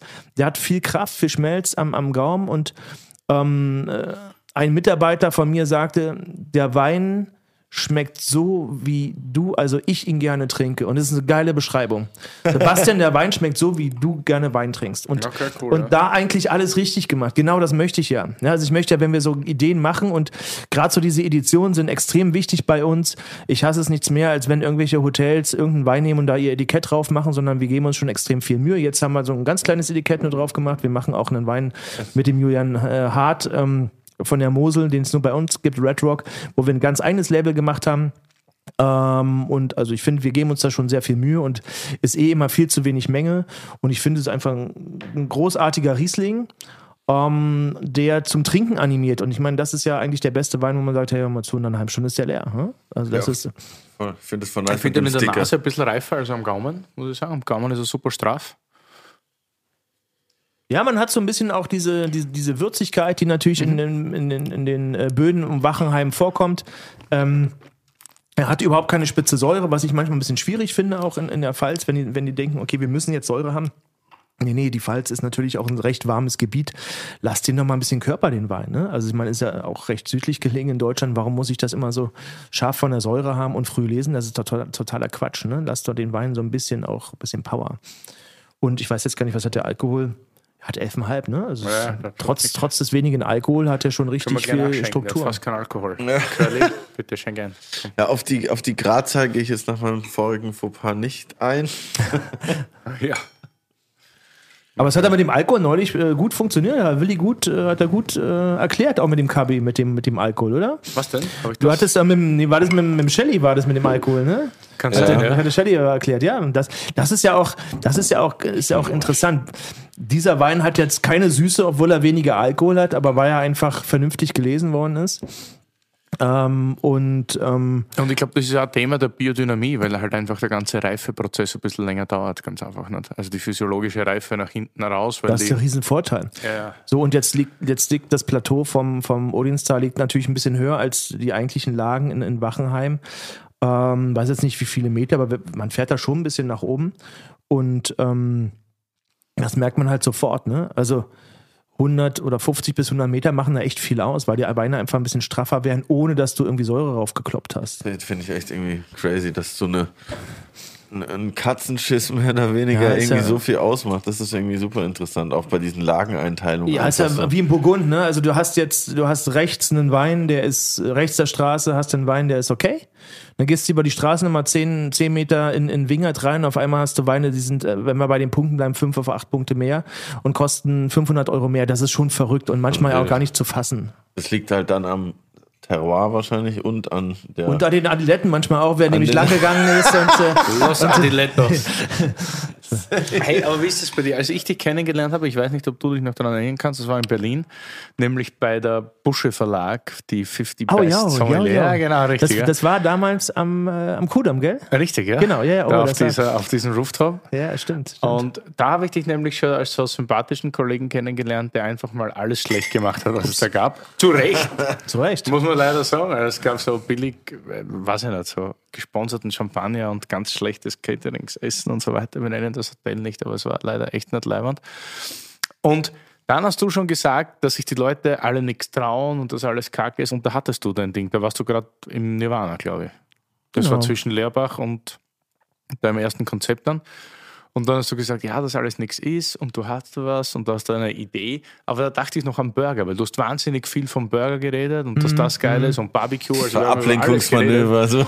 Ja, aber wobei, es gibt ja einen Burgerbezug auch. Her, es gibt ja zehn Jahre her, glaube ich. Ja, es gibt ja, ja, ja, genau, es, genau, ziemlich genau zehn Jahre. So. Und es gibt ja, also damals schwappt ja diese Burgerwelle über, über ja. ich glaube sogar zuerst über Köln. Also Köln war da so ein bisschen der... Der, der Fixpunkt und ähm, haben zwei Läden aufgemacht und dann hatten, ja, eigentlich ganz interessante Geschichte. Ich hatte, war bei Freunden eingeladen und, und dann kam ein, kam ein Typ und hat gesagt, ja, wir machen Burger und Steaks und äh, wir wollen eine Weinkarte haben. Ich sage, oh, komm jetzt, Burger auch in Köln, puh. Und ähm, dann gesagt, lass uns doch mal treffen und wir wollen auch eine Weinkarte machen und so, ja, Burger mit Weinkarte, okay, krass, also wie in New York, ja, ja, okay, so.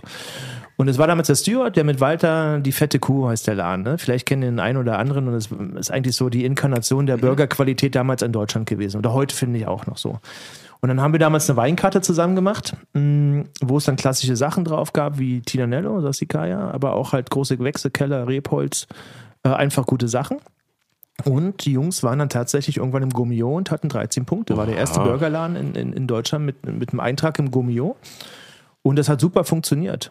Das lag offensichtlich auch an der Weinkarte, das ja, Gourmillon war wahrscheinlich, das, oder? Um also da Aufmerksamkeit damals, zu kriegen. Ja, das Konzept war ja, ist ja heute auch noch so viel Self-Service und so. Die Jungs haben das dann irgendwann umgestellt auf, auf Craft. Dann kam diese Craft-Bier-Welle.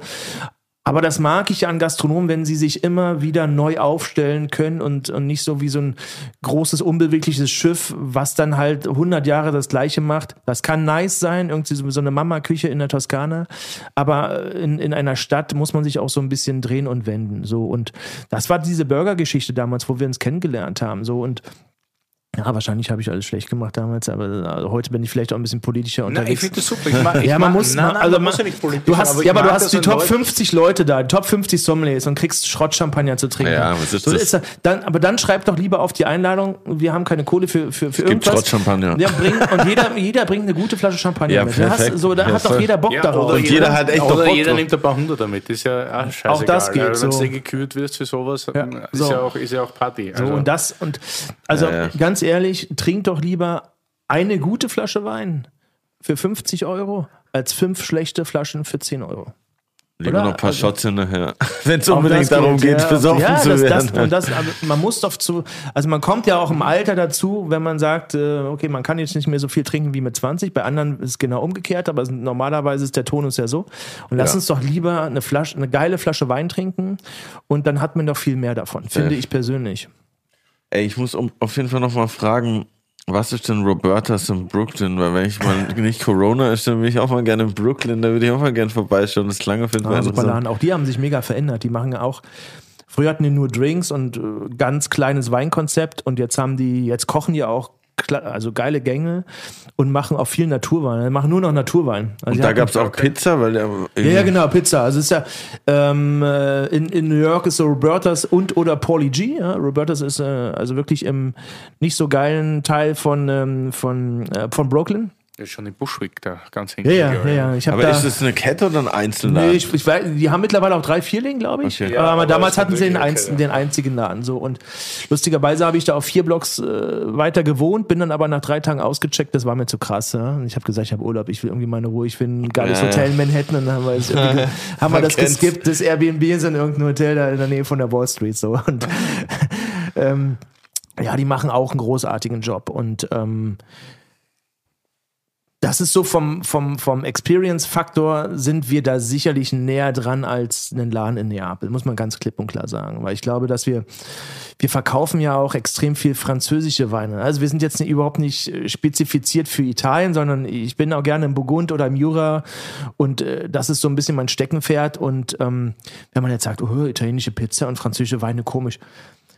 Pff, mir ist das total egal, das Label zählt nicht für mich, sondern nur die Qualität, was da drin ist. Und ja. ähm, natürlich haben wir auch viele italienische Weine, aber ähm, das ist so ein bisschen die Idee dahinter. Wie viele Läden hast du jetzt? Ähm, wir haben äh, Düsseldorf, Augsburg, München, Jena, ja, Jena. Auch schöne Grüße nach Jena, haben ja auch immer alle gelacht, ja, super. Man darf nicht die Autobahnabfahrt in Jena als ähm, Exempel nehmen, sondern man muss wirklich in die Innenstadt. Und ähm, der Max, der das, der das dort vor Ort macht, ist, äh, macht das super gut. Das ist ein sehr schönes, altes, denkmalgeschütztes Haus. Ähm, da ist so ein bisschen die...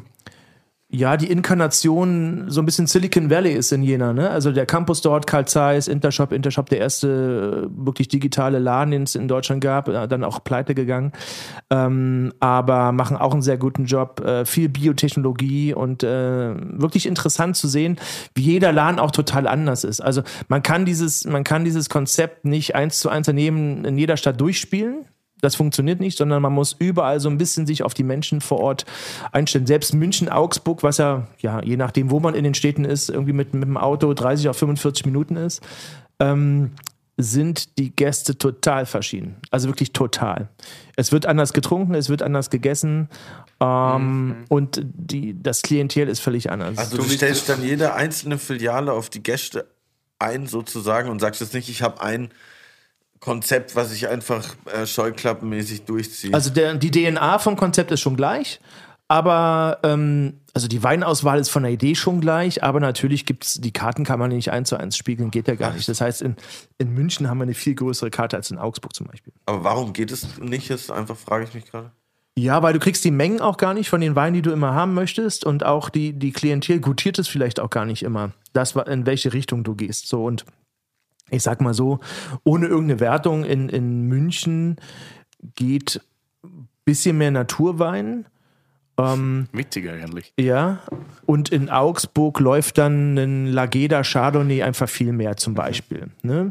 Auf der offenen Karte. Und, ähm, aber da bist du schon so viel Gastronom, dass, ich meine, so wie zum Beispiel der Shelley und ich, aber wir, das ist halt ein bisschen anders. Wir sind ja auch immer vor Ort und wir genau, ja, schenken ja. selber aus und so.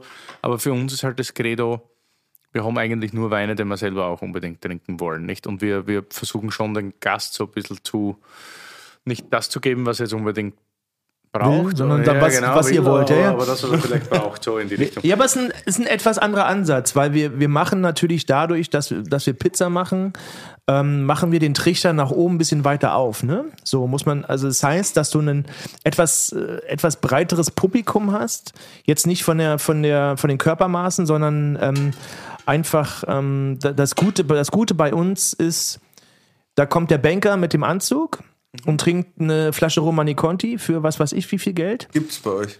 Genau. Und dann kommt aber die, das achtzehnjährige blonde Mädel und isst eine Margarita und trinkt eine Apfelschorle und hat dann irgendwie, geht mit, jetzt muss ich mal rechnen, mit elf Euro fünfzig nach Hause. Und beide Tische sind für mich gleichwert, weil ich an der Margarita vielleicht sogar mehr prozentual mehr Geld verdiene als am Romani Conti. ähm, und weil das natürlich dann den Tisch oder den Platz relativ schnell wieder frei macht für den nächsten. Ja.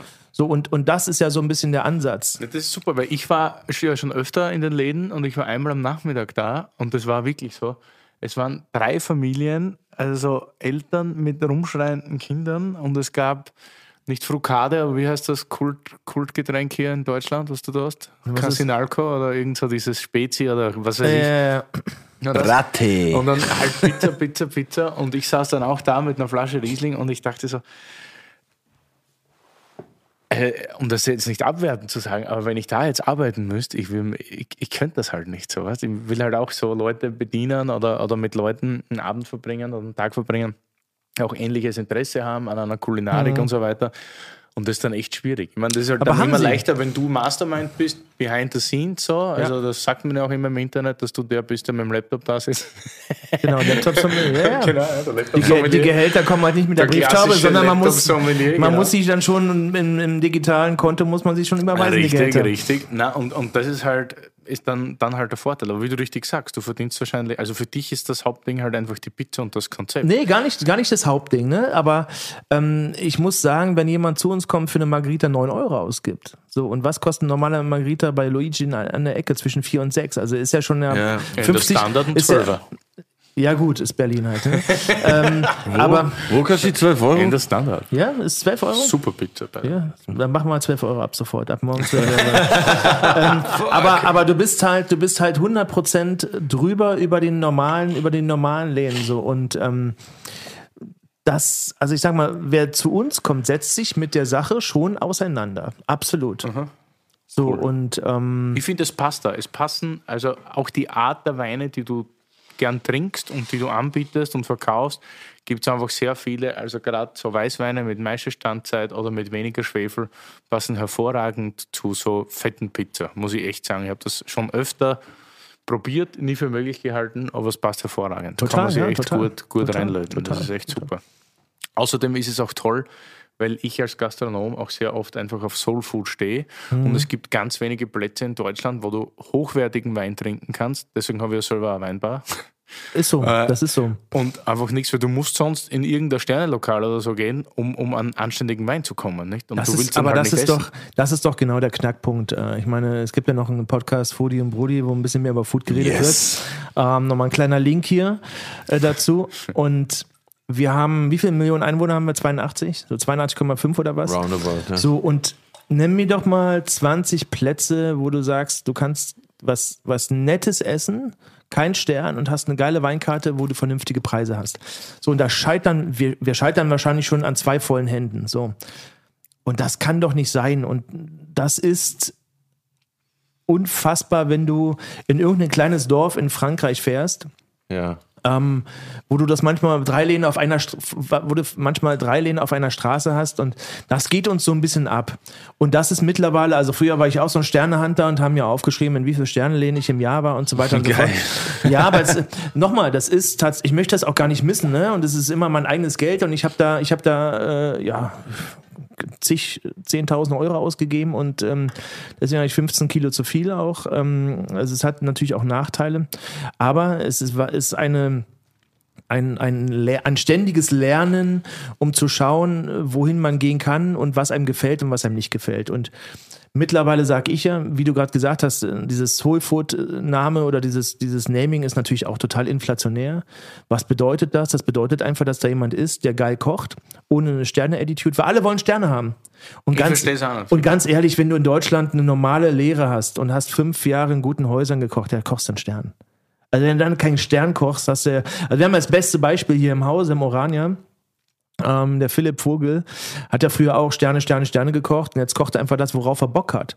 Für mich ist das auch ein Stern, was der da unten kocht. Mega nice, so, mega lecker. So, aber auf jeden Fall ist, Stern des Herzens. Ja, mich. total. Ja, das, ähm, aber das ist gar nicht mehr die Attitude, sondern es muss die Attitude da sein, dein Laden muss voll sein, du musst Bock drauf haben, du, du, du kaufst geile Sachen ein und die Gäste sind happy. Das ist doch viel, viel besser als da dieses Akkurate mit dem Zirkel und der Pinzette ja, anrichten. Oder jeder Sommelier-Wettbewerb.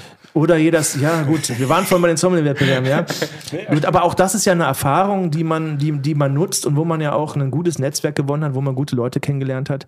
Und äh, der Shelly, also wenn ihr das nicht gehört habt, das ist der Partner vom, vom Willi in der Freundschaft, ich glaube, ist vor vorletzte Woche, ich weiß nicht, wann die Folge hier rauskommt, aber drei, vier, drei, vier Folgen vor der heutigen, die yes. ihr gerade hört, ähm, hat ja von seinem ersten Wettbewerb gespro- gesprochen und tatsächlich habe ich ihn damals auch auf dem Wettbewerb ähm, kennengelernt. Das war nämlich damals auch in der Pfalz, jetzt sind, wir bleiben in der Pfalz, in Deidesheim, gab es damals den ersten, ja, sozusagen das erste Länderspiel, Deutschland gegen Österreich. Erste Länderkampf-Sommeliers.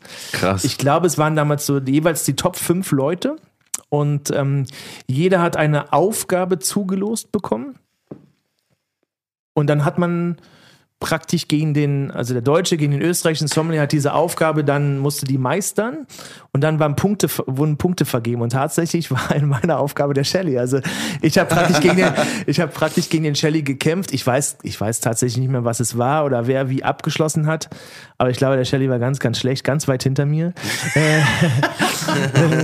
Ich frage ihn heute Abend, was es war. Ja, genau, ja. So, und ähm, ja, ja, war damals hoch, hochseriös mit, äh, mit äh, ja, wir haben damals auf die Mütze bekommen, weil wir keine Krawatte und keinen kein Anzug anhatten. Ich hatte lieber, glaube ich, einen Anzug und Krawatte. Ich weiß es gar nicht mehr.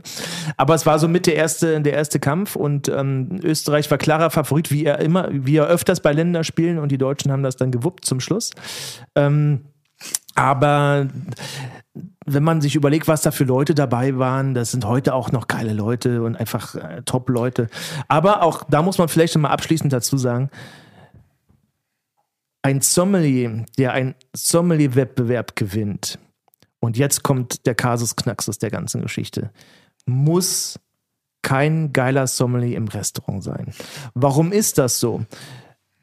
Es gibt sehr, sehr gute Leute, die haben unfassbar viel Lampenfieber. Also sie können sich auf diese Situation, die ja eigentlich, du weißt ja genau, was passiert. Du hast, du hast eine theoretische Prüfung. Aber genau, das wollte ich eben fragen, also, was weißt, passiert, passiert denn da eigentlich? Also wenn, wenn du jetzt in einem anderen Wettbewerb bist, weißt du ja manchmal gar nicht, was passiert. So, du hast eine theoretische Prüfung, gut, die kann natürlich aus Millionen Fragen bestehen, die du gar nicht weißt, aber es gibt so, wir nennen es immer Banker, die ganzen...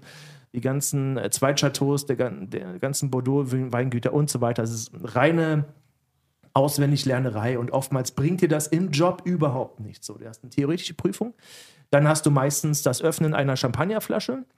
ähm, das kann natürlich zu gewissen Restriktionen führen, wenn die auf einmal da anfängt loszuspritzen. Dann hast du natürlich so interessante Aufgaben, okay, mach eine Champagner. Also das sind alles Dinge, die du in deinem täglichen Job, im, im, im, in deinem Wohnzimmer, praktisch in deinem Restaurant auch machst. So.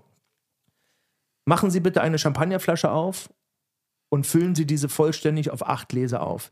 Hast du schon mal ein Problem, weil normalerweise eine Champagnerflasche zu gleichen Teilen ist null Komma eins in sieben Gläser und man sagt fünf Zentiliter ist der Probeschluck für den, für den, für den Sommelier. So. Jetzt musst du diese null Komma sieben, die ja dann noch in der Flasche verbleiben, auf acht Gläser auffüllen. Das heißt, du bist total aus deiner Komfortzone gerissen, weil wenn du jeden Tag in diese Champagnerflöten da null Komma eins einschenkst, ist okay, aber auf einmal musst du ja null Komma acht sonst was einschenken. Digga. So, und es muss in einem Zug passieren. Also du kannst jetzt nicht eins, zwei, drei, vier, fünf, sechs, sieben, acht, dann gehst du zum dritten Mal, hast du zu wenig eingeschenkt. Das hört sich jetzt erstmal sehr witzig an, aber probier das mal zu Hause aus. Das ist eine schwierige Hausnummer. Dann hast du meistens, ähm, was weiß ich, drei Minuten Zeit, um fünf äh, Brände zu erkennen. Das ist richtig tricky, je nachdem, wann diese, wann diese Aufgabe kommt. Weil dann ist deine, deine Sensorik natürlich mhm. total vernebelt von dem, von dem hohen Alkohol. Dann hast du meistens einen, äh, einen Tasting von zwei Weinen, wo du eine bestimmte äh, Anzahl an Minuten hast, um die rauszufinden. Und dann nochmal Service am Gast, wo irgendwelche Fragen gestellt werden. Was weiß ich, empfehlen Sie mir ein Aperitif? Was empfehlen Sie zum Käse? Da ist der Käsewagen, machen Sie den Käse. Warum, äh, nee, ich mag keinen roten Port. Dann sagst du, okay, klassisch, klar, die wollen roten Portwein. Nein, ich hasse roten Portwein. Was können Sie denn sonst empfehlen? Ja, was weiß ich, ein Bassac. Nein, nein, keine Süßwein. Ja, dann stehst du erstmal da. Ähm, solche Geschichten, aber irgendwann weiß man ja, was passiert. Also kannst dich darauf vorbereiten. Ja. Du scheiterst an dir selber. So, und ich habe auch ähm, ein, zwei Leute in meinem, in meinem Freundeskreis, die, äh, die einfach auf recht hohem Niveau Sport betreiben, Mannschaftssportarten, und da ist bei die Frage an diejenigen, also meine Frage an diejenigen ist immer die gleiche. Jetzt gehst du in ein Spiel, sprich Wettbewerb, und du weißt ja, was passiert. Das heißt, wir machen es jetzt mal ganz extrem. Wir, nehmen, wir, wir gehen jetzt mal ins obere Regal und sagen, du bist Torwart und du weißt, dass Robert Lewandowski auf dich zuläuft. Dann weißt du, kriegst ein Tor. Was tust du? Und das ist pure Konzentration, dann irgendwas zu machen. Bei dem Sommelier-Wettbewerb, und jetzt nehmen wir wieder das obere Regal, Weltmeisterschaft. Du weißt, dass du irgendwann zwei Weine probieren musst. Ja. So, Oder ein Weinservice. Also es gibt, es gab in der jüngeren Vergangenheit von einem Teilnehmer aus einem deutschsprachigen Land, da ging es darum, wenn ich mich recht entsinne, ähm, einen Wein einzuschenken. Also die Aufgabe war, da sitzen drei oder vier Leute, sie haben fünf Minuten Zeit, ähm, sie müssen, ich sag jetzt mal, Wein, Weingut X Y Z aus dem Jahr zweitausendzehn, aus der Magnum Weißwein einschenken. Mhm. Da denkt sich ja jeder normale Zuhörer hier, ja, wo ist das Problem? Ja klar, wo ist das Problem?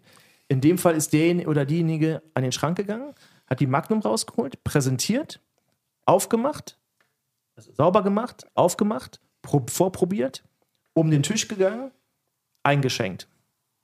So, fünf Minuten fertig, alles super. Was war die, was war die Moral von der Geschichte? Es wurde verlangt, dass der Weinjahrgang zweitausendzehn ist. Es standen im Kühlschrank drei Magnum, zweitausendelf, zweitausendelf, zweitausendzwölf. Er hat zweitausendelf genommen, hat ja, das ist durch Nervosität scheiterst du dann. Für diese Nummer hat er null Punkte bekommen. Wenn er, das, wenn er die zweitausendzehner gefasst hätte, wäre er Weltmeisterschaft im Halbfinale gewesen. Ja. Glückwunsch, wäre er Top zwölf aber, der Welt gewesen. Aber die Sache ist jetzt, also was ich eher wissen will, es ist ja super, dass wir das alles durchgegangen sind. Aber was bewegt einen, also was ich nicht verstehe an dem ganzen Wettbewerb, gibt es ja, ich weiß nicht, ich habe noch nie in meinem Leben gehört von einer Tischlermeisterschaft. Gibt Gibt safe, Digga.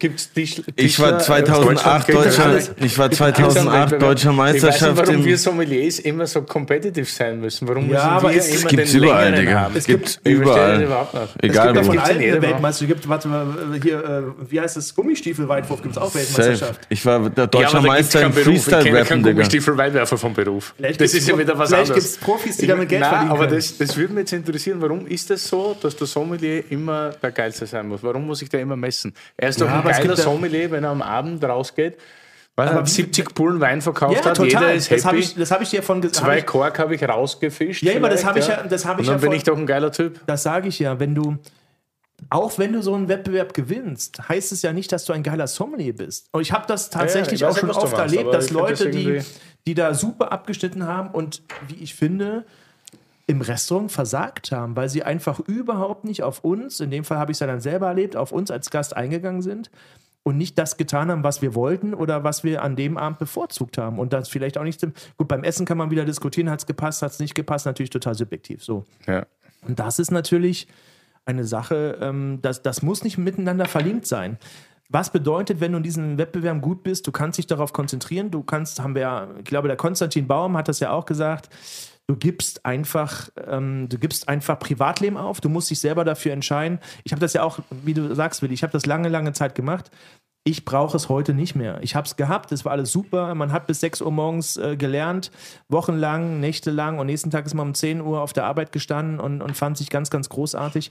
Aber ich glaube, das war ein Abschnitt, der mir viel gebracht hat, viel Presse, man kennt viele Journalisten dadurch, ja. Alles okay. Ja, sicher, ich meine, der, der Dings, Netzwerk und so ist perfekt. Hast du viel Sommeliers in deinen Läden? Sind das eigentlich deine Läden oder ist das Franchise? Wie funktioniert nee, Franchise ist ganz böser Name. Ja, klar. Ähm, wir machen, also ich nenne ich nenn das immer Partnerschaft. Ähm, wir haben einfach... Viel, klingt echt viel besser. Nee, aber es ist tatsächlich so, ähm, ich habe jetzt ein gewisses Alter erreicht und ich habe keine Lust mehr auf Stress mit irgendwelchen Leuten und ich möchte einfach, ähm, dass unser Konzept funktioniert, dass es, dass das vernünftig funktioniert. Und deswegen ist das alles eine gewisse, eine gewisse Augenhöhe. Wir haben eine Partnerschaft und ähm, nur so kann das funktionieren. Der, der Vertrag ist... Äh, Der heißt auch nicht Franchise-Vertrag, der hat einen anderen Namen, der ist, was weiß ich, sechs, sechs, sechs auf acht Seiten lang. Ja, ja, okay. Ähm, und da versucht man einfach so ein bisschen die, ja, die, die ganz groben Züge zu skizzieren. Ich meine, ich kenne ja auch von, von großen Ketten die, die Franchise-Verträge, die sind dann hundertfünfzig auf zweihundert Seiten und da wird, ja. wird alles reglementiert von, äh, wie ist der Bleistift angespitzt und wann muss das Klo abgespült werden und äh, wie müssen die, müssen die Handtücher auf der Toilette aussehen. Das hat sicherlich seine Vorteile, aber ich finde einfach, ähm, auf dem Qualitätslevel, wo wir uns bewegen, äh, muss man den Leuten so ein bisschen Freiraum geben. Und hast du da Sommeliers in den Läden? Oder ist das, also ist der Gast, wenn er zu dir kommt, irgendwie gewillt? Weil ich war ja auch ein paar Mal da und die Weine sind ja echt relativ günstig kalkuliert, muss man sagen. Für meinen Geschmack sogar teilweise zu günstig.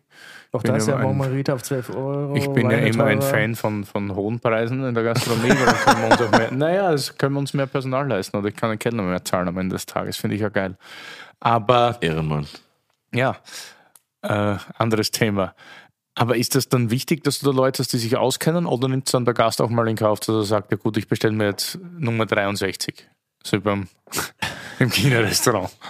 Nein, nein, das, also, nein, das passiert äh, nicht. Natürlich ähm, haben wir jetzt nicht in jedem Land Spitzensommelier, aber ähm, ich glaube, das kann man über gewisse Dinge abdecken.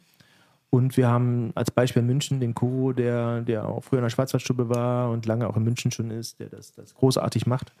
Um, einen, um einfach mal einen Namen zu nennen.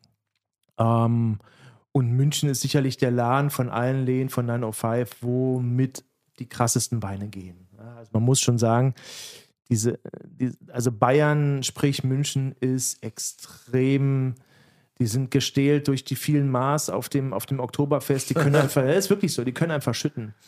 Und ähm, total positiv gemeint, ist nur gut von uns, ne? Ähm, äh. Und ähm, auch da haben wir so ein bisschen, auch total witzig, dass ich da, dass es damals noch gar nicht so einen Laden da gab in München, da haben wir auch so ein bisschen ins, ins Nest gestochen und ähm, ja, also auch hier, es gibt, es gibt einen Preis dafür oder eine, gibt einen guten Lohn dafür, wenn jemand eine gute Location in München kennt. Wir wollen seit Jahr und Tag eine zweite Location in München machen und ähm, auch gestaltet sich ein bisschen schwierig. Ja? Mhm. Also wir müssen dort unbedingt größer werden, weil der Laden einfach immer voll ist und äh, man muss das so ein bisschen entzerren. Ich finde das Konzept generell ja Bombe, weil ich mir immer gedacht, so, das größte Problem in der Weinbar ist ja immer, dass du mit Köchen zu tun hast. Also es soll jetzt nicht zu negativ irgendwie klingen, aber, aber Köche sind halt wahrscheinlich ähnlich wie Sommeliers sehr sensibel und sehr eigene Menschen. Und dann hast du, bist du halt immer so ein bisschen abhängig, nicht? Und das Pizzathema, ja, und das Pizzathema kannst du halt perfekt standardisieren. Und wenn du selber einen guten Geschmack hast und weißt, wie es schmecken muss, dann musst du es irgendwie, also am Ende des Tages, kannst du es gut, gut so durchziehen dann, nicht? Ja, du auch bist du natürlich auch abhängig von den Pizzaiolos, ne? Das stimmt. Also ist jetzt kein Küchenchef, aber trotzdem muss es ja gemacht werden. Aber ähm, das, da steckt natürlich viel Wahrheit drin in dem, was du sagst. Wir wollen, wir wollen das simpel machen. Ähm, wir wollen kein Shishi. Wir wollen einfach das Geld, was wir ausgeben für die Ware, auch wirklich, wie ich zum Anfang schon gesagt habe, in die Top-Produkte stecken. Es ist sicherlich immer möglich, noch äh, irgendeinen äh, Schinken zu nehmen, der fünfhundert Euro im Kilo kostet, anstatt fünfzig. Ähm, aber das macht, es macht am langen Ende, äh, ist das nicht der Gamechanger, es macht einfach keinen Sinn. Ja, weil du schmeckst es sowieso nicht auf, auf, auf der Pizza. Mhm. Es macht schon Sinn, einen, einen Parma-Schinken zu nehmen, der geil ist, als irgendeinen Kackschinken aus dem Aldi, der dann einfach nur hart und, und, und dröge und trocken wird und du überhaupt keine Aromatik und keine Struktur mehr hast. Das macht natürlich Sinn. Aber es ist ja ähnlich wie bei den Weinen, ne? Das ist ja das gleiche Thema. Also ein Wein, der fünf Euro kostet und ein Wein, der fünfundzwanzig Euro kostet, ist ein Riesenunterschied. Der Wein, der fünfundzwanzig kostet und der, der hundertfünfzig kostet, das ja. ist zum Großteil ist nur die Nachfrage, das, das Labeling, äh, ist wie ein das, zu zwei zu drei Sternen, wie du vorhin so, gemeint genau. hast. Und, so und da, da sind wir überhaupt nicht bei diesen großen Sprüngen. Und man muss natürlich dann auch sehen, ist es der erste oder der Zweitmarkt? Ja? Also mhm. gewisse Weine, die am Zweitmarkt ja vierstellig gehandelt werden, muss man mal ganz klipp und klar sagen, kosten ab Weingut. In Klammern, wenn man was da bekommt, wenn man überhaupt was bekommt, zwanzig Euro, fünfundzwanzig Euro. Ja? Krass, und, die, und diejenigen äh, wow. wissen, worum es gerade geht. Es geht um, um, um Weine aus dem Jura, ähm, die einfach so einen Kultstatus erreicht haben, auch durch unsere Schuld, muss man ganz ehrlich sagen. Das ist das perfekte Thema. Ja, genau, es ist, un- es ist, es ist unsere Schuld, dass wir diese Weine natürlich ähm, Instagram, bla bla bla, gehypt haben und ähm, Und, und, und deswegen werden diese Preise bezahlt, weil es rar ist. Ich habe noch, danke, weil es rar ist und die Leute wollen das Zeug trinken. Ne? Das, so. Über Sneakern irgendwie gefühlt. Same, so same. Ja, same, same, same, same. So, und, aber bei ähm, dir ist ja irgendwie so, du, man hatte das Gefühl, also man sieht dich auch immer mit dem Handy in der Hand, irgendwie. Ja, und man hat das Gefühl, du hast wahnsinnig viel, nein, aber du hast ja wahnsinnig viele Sachen, wo du mitreden kannst, so irgendwie. Du bist immer an der, an der Börse fit, du bist beim Wein, beim Essen, überall. Und wir können auch Anlageempfehlungen jetzt machen. Nein, nein, nein. Später privat. Später privat, ja. Aber weil du gerade sagst, Sekundärmarkt, also ich habe, weiß ich nicht, viel, viel Zeit auch verbracht, Gott sei Dank, mit dem Klaus-Peter Keller und so. Und ich meine, weil du sagst, wir sind schuld. Klar waren wir schuld, dass das das Lass uns kostet, mal wirklich über Namen warum? reden, was Sekundärmarkt heißt, damit die, damit die Zuhörer und Zuhörer, ich habe das gar nicht gegendert, shit. Also natürlich meine ich alle, alle äh, Geschlechter, ne? Tut mir leid, also Zuhörer, Zuhörerinnen. Ähm, Wir verstehen oh, das. Ja, okay, ja, ja, gut. Weiß man ja heute nicht. Ne? Morgen ist eine Anzeige im, im Briefkasten, weiß man ja alles nicht. So. Skandal. Ähm, in Deutschland ist es sicherlich der Klaus-Peter Keller, also Weingut Klaus äh, Keller aus ähm, Flörsheim, Dalsheim, Bahnhofstraße eins. Ähm, ja, ist einfach so eindrücklich, weil es tatsächlich am Bahnhof, ja, unter der, unter der auch, nicht hinfahren, bitte, auch, nicht hinfahren, auch, nicht, auch nicht hinfahren, auch nicht hinfahren, es gibt eh nichts. Und du noch auch Hunde. Und am, und am, und am, äh, und am Langen hat er auch nichts äh, zu verkaufen. So. Und ähm, dann kam ja diese, diese tatsächliche Facebook-Weinrevolution, wo jeder, oder es kam vielleicht auch mit Insta, und ähm, jeder hat so ein bisschen ein Posting gemacht, ähm, Essen, Wein. Und dann ähm, ja, haben wir natürlich alle die Kellersachen, ähm, Kellersachen gepusht, und schau damals in der, in der, äh, in dem Restaurant in der Nähe von der Oranienburger Straße, ähm, wo wir uns ja auch ein paar Mal gesehen haben, da hattet ihr ja auch G-Max et cetera für ein ganz kleines Geld auf der, also aus heutiger Sicht dreihundertneunundvierzig Euro, ja, so, zu heute zweitausend im Internet. So, ja, so. Und, und das ist noch nicht so lange her, ne? Ich meine, das hast du, mit Tesla hat man es an der Börse schon verdienen können in der Zeit, aber mit nicht so vielen Aktien so. Und dieses, dieses Posten, und dass es jeder gepostet hat, und jeder kannte irgendwie jemanden, der dieses, ja, was ist es, gelb, gelb, gelb orange Etikett? Gelb? Ja. Ja, so, oder? Beige? Ja, nee, so beige ist Gold, nicht. Gold, Rot, so. Gelb. Und, und dann ging das natürlich so, dass alle das wollten. Und der Klaus-Peter ist jetzt auch kein Weingut, was nur zwei Hektar hat, die machen nur zwanzigtausend Flaschen oder so, sondern es steht auch ein bisschen Menge dahinter. Und natürlich dadurch, dass er seit, ja, seit über zwanzig Jahren einfach sehr, sehr gut arbeitet. Und damals, wir, wir hatten gesagt, damals Lehrbach, erste Wein, äh, im, im, erste große Gewächs im, im Offenausschank. Also auch damals war das ja schon super geiles Zeug. Ähm, und durch eine ja, jahrelange Fan, wie soll man sagen, die, die Fans sind ihm gefolgt, das Weingut von Hause aus macht was weiß ich, äh, sorry, wenn ich da jetzt was Falsches sage, gefühlt fünfzig Prozent ab Weingut für die älteren Herrschaften, die aus Rhein-Main-Taunus-Kreis da hinfahren, also da geht schon mal ein bisschen was weg, ähm, und dann bleibt am langen Ende nicht so viel Menge übrig, und es gibt mittlerweile, und da kommen wir jetzt genau zu dem Punkt, wie viele Sterne-Restaurants gab es vor dreißig Jahren in Deutschland, wie viel gibt es heute, hat sich verdreifacht, vervierfacht, das heißt, es gibt natürlich auch drei, viermal so eigentlich gute Weinkarten, wenn, wenn die Leute das umsetzen. Es gibt zu wenig guten Wein. Und wir sind ja nur Deutschland, ne? Ich meine, der K P verkauft auch gerne mal nach Skandinavien oder U S oder, oder England. Also es ist ja nicht nur Deutschland. Und dann nimm doch mal ein kleines Weingut aus dem Jura, was vor zehn Jahren kein Mensch hier kannte. Und auf einmal fahren da fünf oder zehn oder zwanzig Leute hin, wollen ein paar Flaschen kaufen, posten das, und dann geht's richtig los. Und, und die haben dann natürlich, da gibt's gar keine Chance, das nach Deutschland zu verkaufen. Und da kommen wir natürlich zu Preisen, wenn man sagt, okay, ab Weingut kostet zwanzig Euro.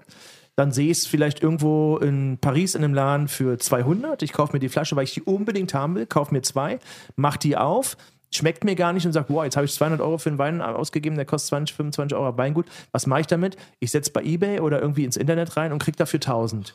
Genau. So, und irgendwann sagst, und es ist dann eine Person, die das gemacht hat, und dann sagt er, krass, so, so funktioniert das, jetzt fahre ich nochmal hin. So, und so nimmt das so ein bisschen seinen, seinen Lauf. Ich meine, ich habe Klaus-Peter Keller früher in der Korda, aber wir haben Kirchspiel gegen einen durchgetrunken. Wenn uns langweilig war, haben wir einfach, oder Abzeherde einfach auch, jetzt werden die im Internet für drei, vier, fünfhundert Euro oder teurer verscherbelt am Sekundärmarkt. Ja.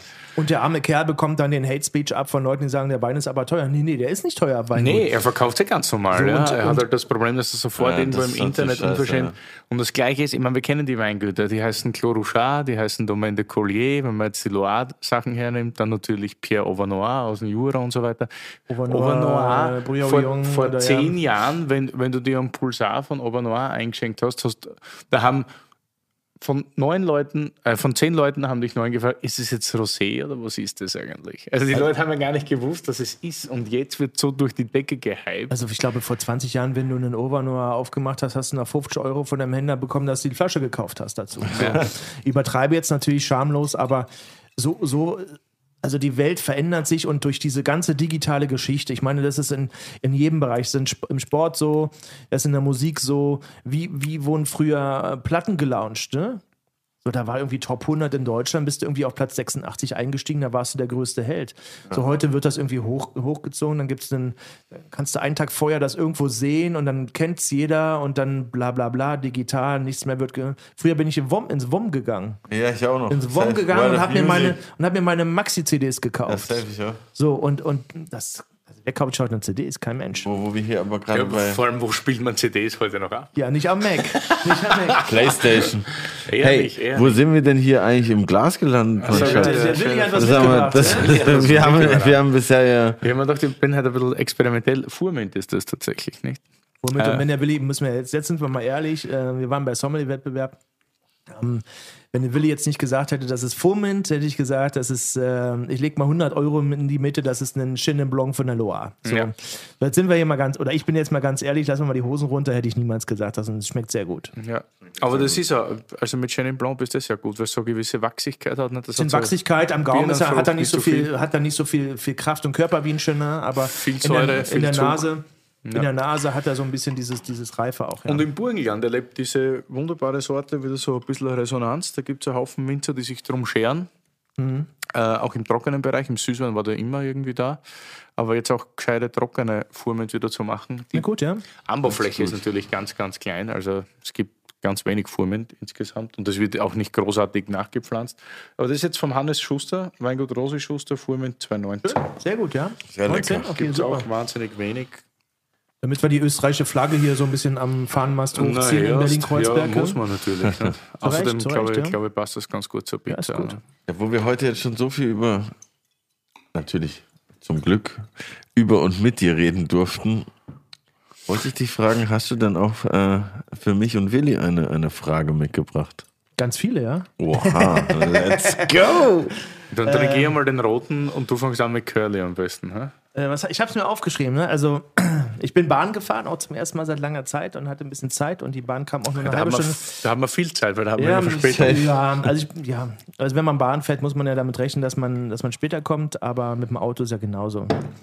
Es war nur eine halbe Stunde zu spät. Ähm, ja, absolut okay. Und das, das Netz war äh, recht, äh, recht durchgängig, auch das W L A N. Also eine schöne Fahrt. Auch mal muss man auch mal ein bisschen Herzchen an die Bahn senden. Da schau her. Also ich habe eine Frage an Curly und das ist natürlich, da darfst du auch ein bisschen länger überlegen. Ähm, wenn, wenn der liebe Gott zur Erde kommen würde und würde sagen, okay, du hast, du hast total freie Fahrt, Geld spielt keine Rolle, ohne jetzt natürlich total auszuflippen. Oh, schwierig. Wel- welcher, welcher Wein würdest du weltweit gesehen, in welchem Restaurant kurz vor deinem Ableben nochmal trinken, damit... Oh. Ja, ja, aber kannst du ein bisschen nachdenken? Nee, ich glaube, ich muss gar nicht so lange nachdenken. Welcher Wein und in welchem Restaurant? Ist er schon contentmäßig schon... Nee, weiß ich jetzt schon. Ja, halt echt. Nee, äh, ich würde aber auf jeden Fall äh, Goldtröpfchen von Nick Weiss tatsächlich, und da kann da will ich die Augen verziehen. Den du noch nicht getrunken hast. Doch, klar. Achso, den ich noch nicht getrunken habe. Ja, okay, dann Romane Conti, weil jeder davon die ganze Zeit labert und ich das noch nie getrunken habe. In welchem Restaurant? Im Schwarzen Adler wahrscheinlich, weil der da wahrscheinlich günstiger ist wie im In- und Anderland. Du zahlst ja nicht. Du zahlst ja nicht. Ja, aber da, ähm, nee, da hatte ich nämlich tatsächlich einen sehr wilden Abend mal und da könnte ich mir auch in diesem idyllischen Umgebung dort, wo ich nicht mal Handyempfang habe, da hätte ich dann auch keine Störung. Könnte ich den in aller Ruhe genießen. Mit diesem Perlhuhn dort würde ich mir den wahrscheinlich... Ja, Perlhuhn in, in, in der im in Salz, der in der Salzkruste. Also, und in der, Salzkruste also ich glaube, wenn das Fritz hört, bist du drauf eingeladen. Das, das würde ich, würd ich glaube ich, dort ähm, zu mir nehmen, weil das mega witzig war. Weil früher war ich immer S C Freiburg-Fan und als ich dort war, habe ich gecheckt, dass du früher, stark hatte. Früher? Ja, ich bin, eh kein, ich bin leider kein Fußballfan mehr. Ich würde mich hier zu was äh, glorifizieren, was ich nicht mehr bin, weil ich verfolge das nicht mehr. Aber früher, so zu Cardoso-Zeiten noch... Oh ja.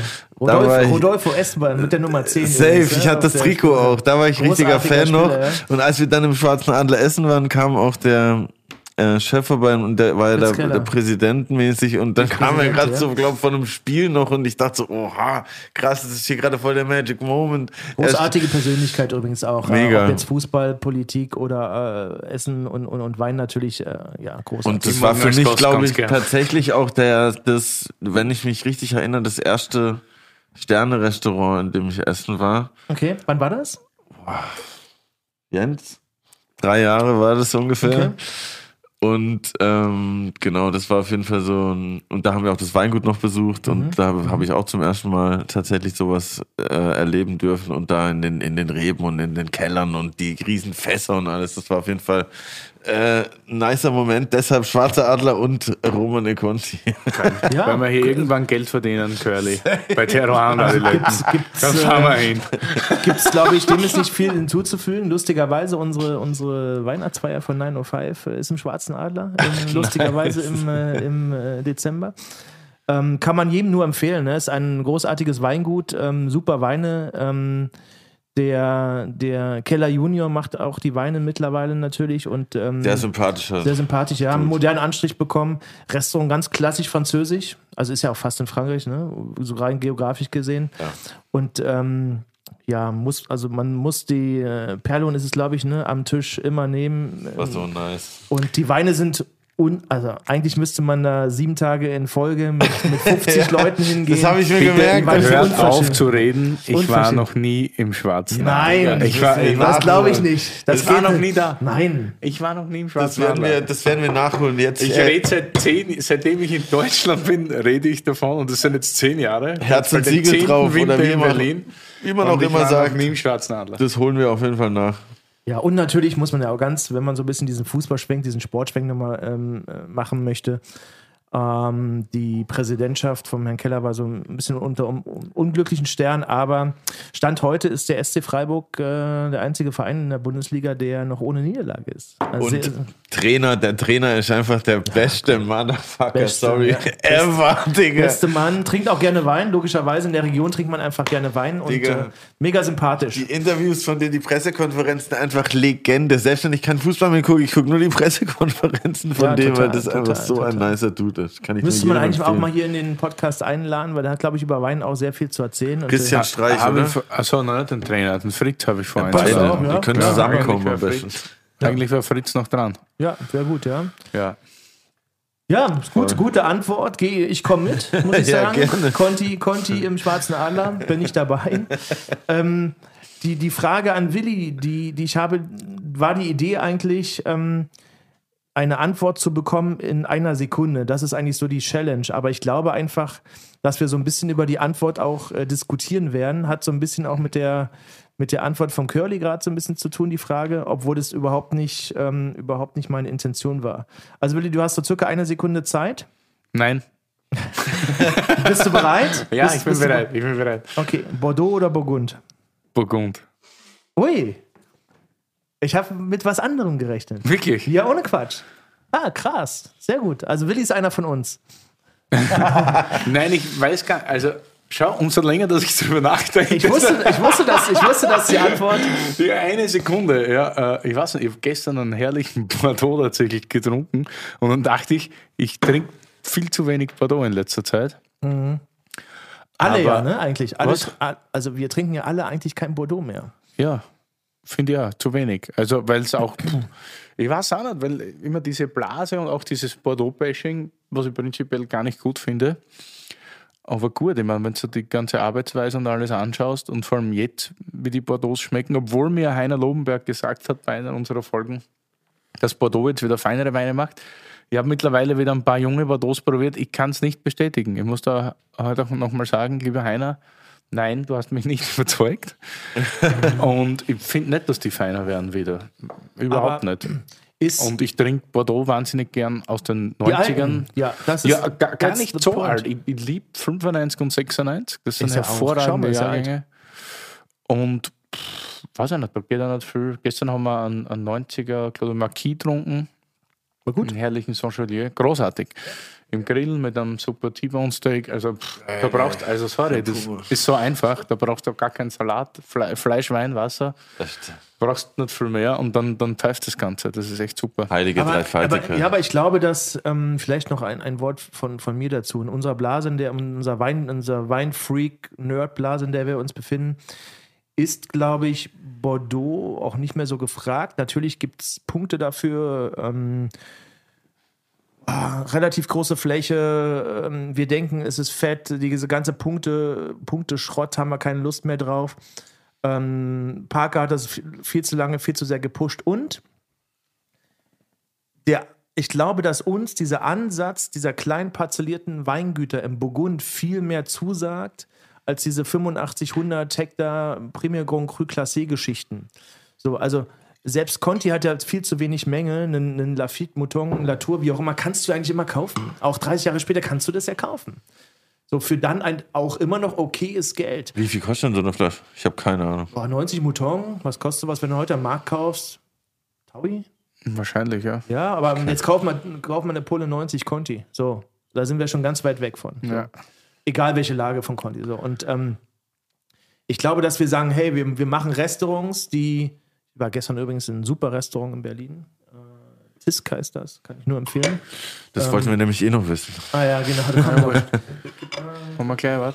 Ähm, und... Ähm, Wir, also kleine Restaurants, die noch nicht mal einen Stern haben, machen ihre eigenen Gärten im, in, in Zehlendorf in Berlin, ähm, nachhaltiges Fleisch, ähm, alle machen alles selber, mixen ihre Getränke selber, ihre Drinks. Ähm, also geiles, geiles, geiles Konzept. Und dafür gibt's ja, davon gibt es ja mittlerweile ganz, ganz viele Läden in Deutschland.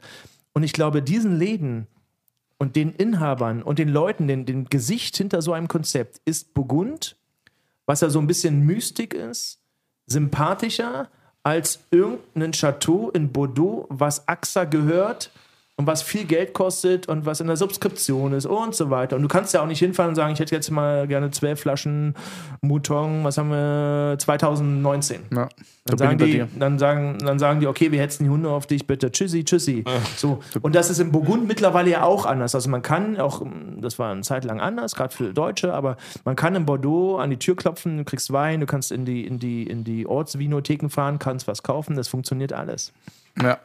Das also, diskutieren wir aber jetzt im Lokal weiter. Das diskutieren wir im Lokal. Wir sind über der Zeit, mich nervt es total. Wir haben noch einen Rotwein, der ist hervorragend. Der ist das auch eine Sonderfüllung fürs neun oh five, nämlich von Martin Goyer, mein Bozener Freund, der hervorragende mm, Bozen, da ich Weine erkältet hat. Genau, äh, aber das besprechen wir anders mal. Und ja, mich nervt es total, weil ich hätte jetzt, glaube ich, noch eine ja, Stunde. Wir müssen ganz kurz, also wir, wir haben hätten hier, noch eine Stunde mit dir plaudern können. Ja, wir müssen ganz kurz hier, das ist, das ist ein Merlot von, lustigerweise ein Merlot von Pranzig aus Südtirol, wie Willi schon sagt. Und äh, normalerweise macht der Martin gar kein Merlot und ich hasse Merlot auch. Und deswegen haben wir diesen Wein gemacht, um zu zeigen, wie Merlot auch funktionieren kann. Es äh, ist ein kleines Fass, was es gibt und es ist super. Richtig lecker. Und da sage ich immer, stell das mal wirklich in ein Blind-Tasting mit, äh, mit einem Bordeaux und dann möchte ich mal sehen, wer da irgendwie als Gewinner rausgeht. Und auch sehr geiles Etikett. Sehr vorne. Geiles Etikett. Richtig. Ist von der, von der Marion, von der Frau, vom, vom Martin. Das ist ein Wein so, wie ich ihn auch liebe und mag und ähm, der auch super gut ankommt. Ne? Also, dieses Wort trinke ich ganz, ganz furchtbar. Ich, ich habe mir so zwölf Stichworte aufgeschrieben. Ja. Zwei habe ich ins Gespräch reingepackt, zehn stehen noch da. Ich glaube, wir hätten noch zwei Stunden plaudern können. Mach Schade. Noch, machen wir, machen wir jetzt im Lokal. Wo gehen wir denn hin? Oh ja, das war die Frage. Jetzt, jetzt ne? Tisk ja. Oder wo gehen wir hin? Ja, ich habe ja, also die Sache war ja die, die Empfehlung. Ja. Die Frage ist ja, was soll ich euch denn bitte sehr in Berlin empfehlen? Ja, du das, bist der Berliner. Ja, ja, ich bin zwar der Berliner, aber ich bin seit fünfundzwanzig Jahren raus aus der, aus der Hausnummer. Ähm, da ja immer wieder diese Currywurst-Ruhrpott-Berlin-Story aufploppt, habe ich gesagt, okay, beste Currywurst, machen wir jetzt mal klar, ist Currybaude am Gesundbrunnen in Berlin. Okay, nice. Klassiker. Ja, super, die Floschen ist da, da gehen wir hin. Da gehen wir hin. Und ähm, Currybaude haben wir noch nie gehört. Ja, Currybaude, mega gut. Klingt nice. Und ja, ansonsten, wie gesagt, was soll ich euch in Berlin erzählen? Ja, wo bist du denn aber Gesundbrunnen-Center? Ja, nee. Sehr legal. Aber geil. Ja, ist, da ist S-Bahn-Station, ja, da ist U-Bahn-Station. Aber wo warst du gestern Abend? Ja, kann man sagen. Es, es, ich war im Tisk, das ist so, ich glaube auf der Grenze Kreuzberg-Neukölln, war ein wundervoller Abend. Die Weinkarte ist jetzt nicht mega groß oder mega anspruchsvoll. Wir haben Säckinger getrunken, ne? Kleine Pure-Kalkstein-Säckinger. Und ähm, wie gesagt, die machen da diese ganzen Gemüsegeschichten, aber halt auf... Keine Hipster-Attitude, nicht, nicht irgendwie das und das und nochmal erklärt, sondern die machen einfach ähm, wirklich, wirklich gut. Und jetzt kommt der Punkt bezahlbar, weil auch diese Problematik Preisfindung wird ja in der Gastronomie irgendwann über kurz oder lang. Oh, da können wir eine eigene Folge nochmal machen. Thema, Vielleicht ja, haben wir nicht so viele Gäste, wenn nicht mehr so viel zusagen, weil der Podcast immer schlechter wird. Laden wir dich ein zweites Mal an und machen ja, dann nochmal die Preisgestaltung. Tisk habe ich auf jeden Fall schon mal auch auf dem Radar wir gehabt, können aber ich war noch nie da. Safe, wir können da und danach Tisk. Und danach gibt's noch Lambrusco. Das gibt's ja. Prost, komm, jetzt können wir Curry essen. Cheers. Vielen Dank, dass du da warst, Sebastian Georgi. Vielen Dank für die Einladung, mich sehr gefreut. Bei Terroir und Adiletten und äh, wir sehen uns auf jeden Fall in der Zukunft bei Pizza und Wein. Dankeschön. Cheers.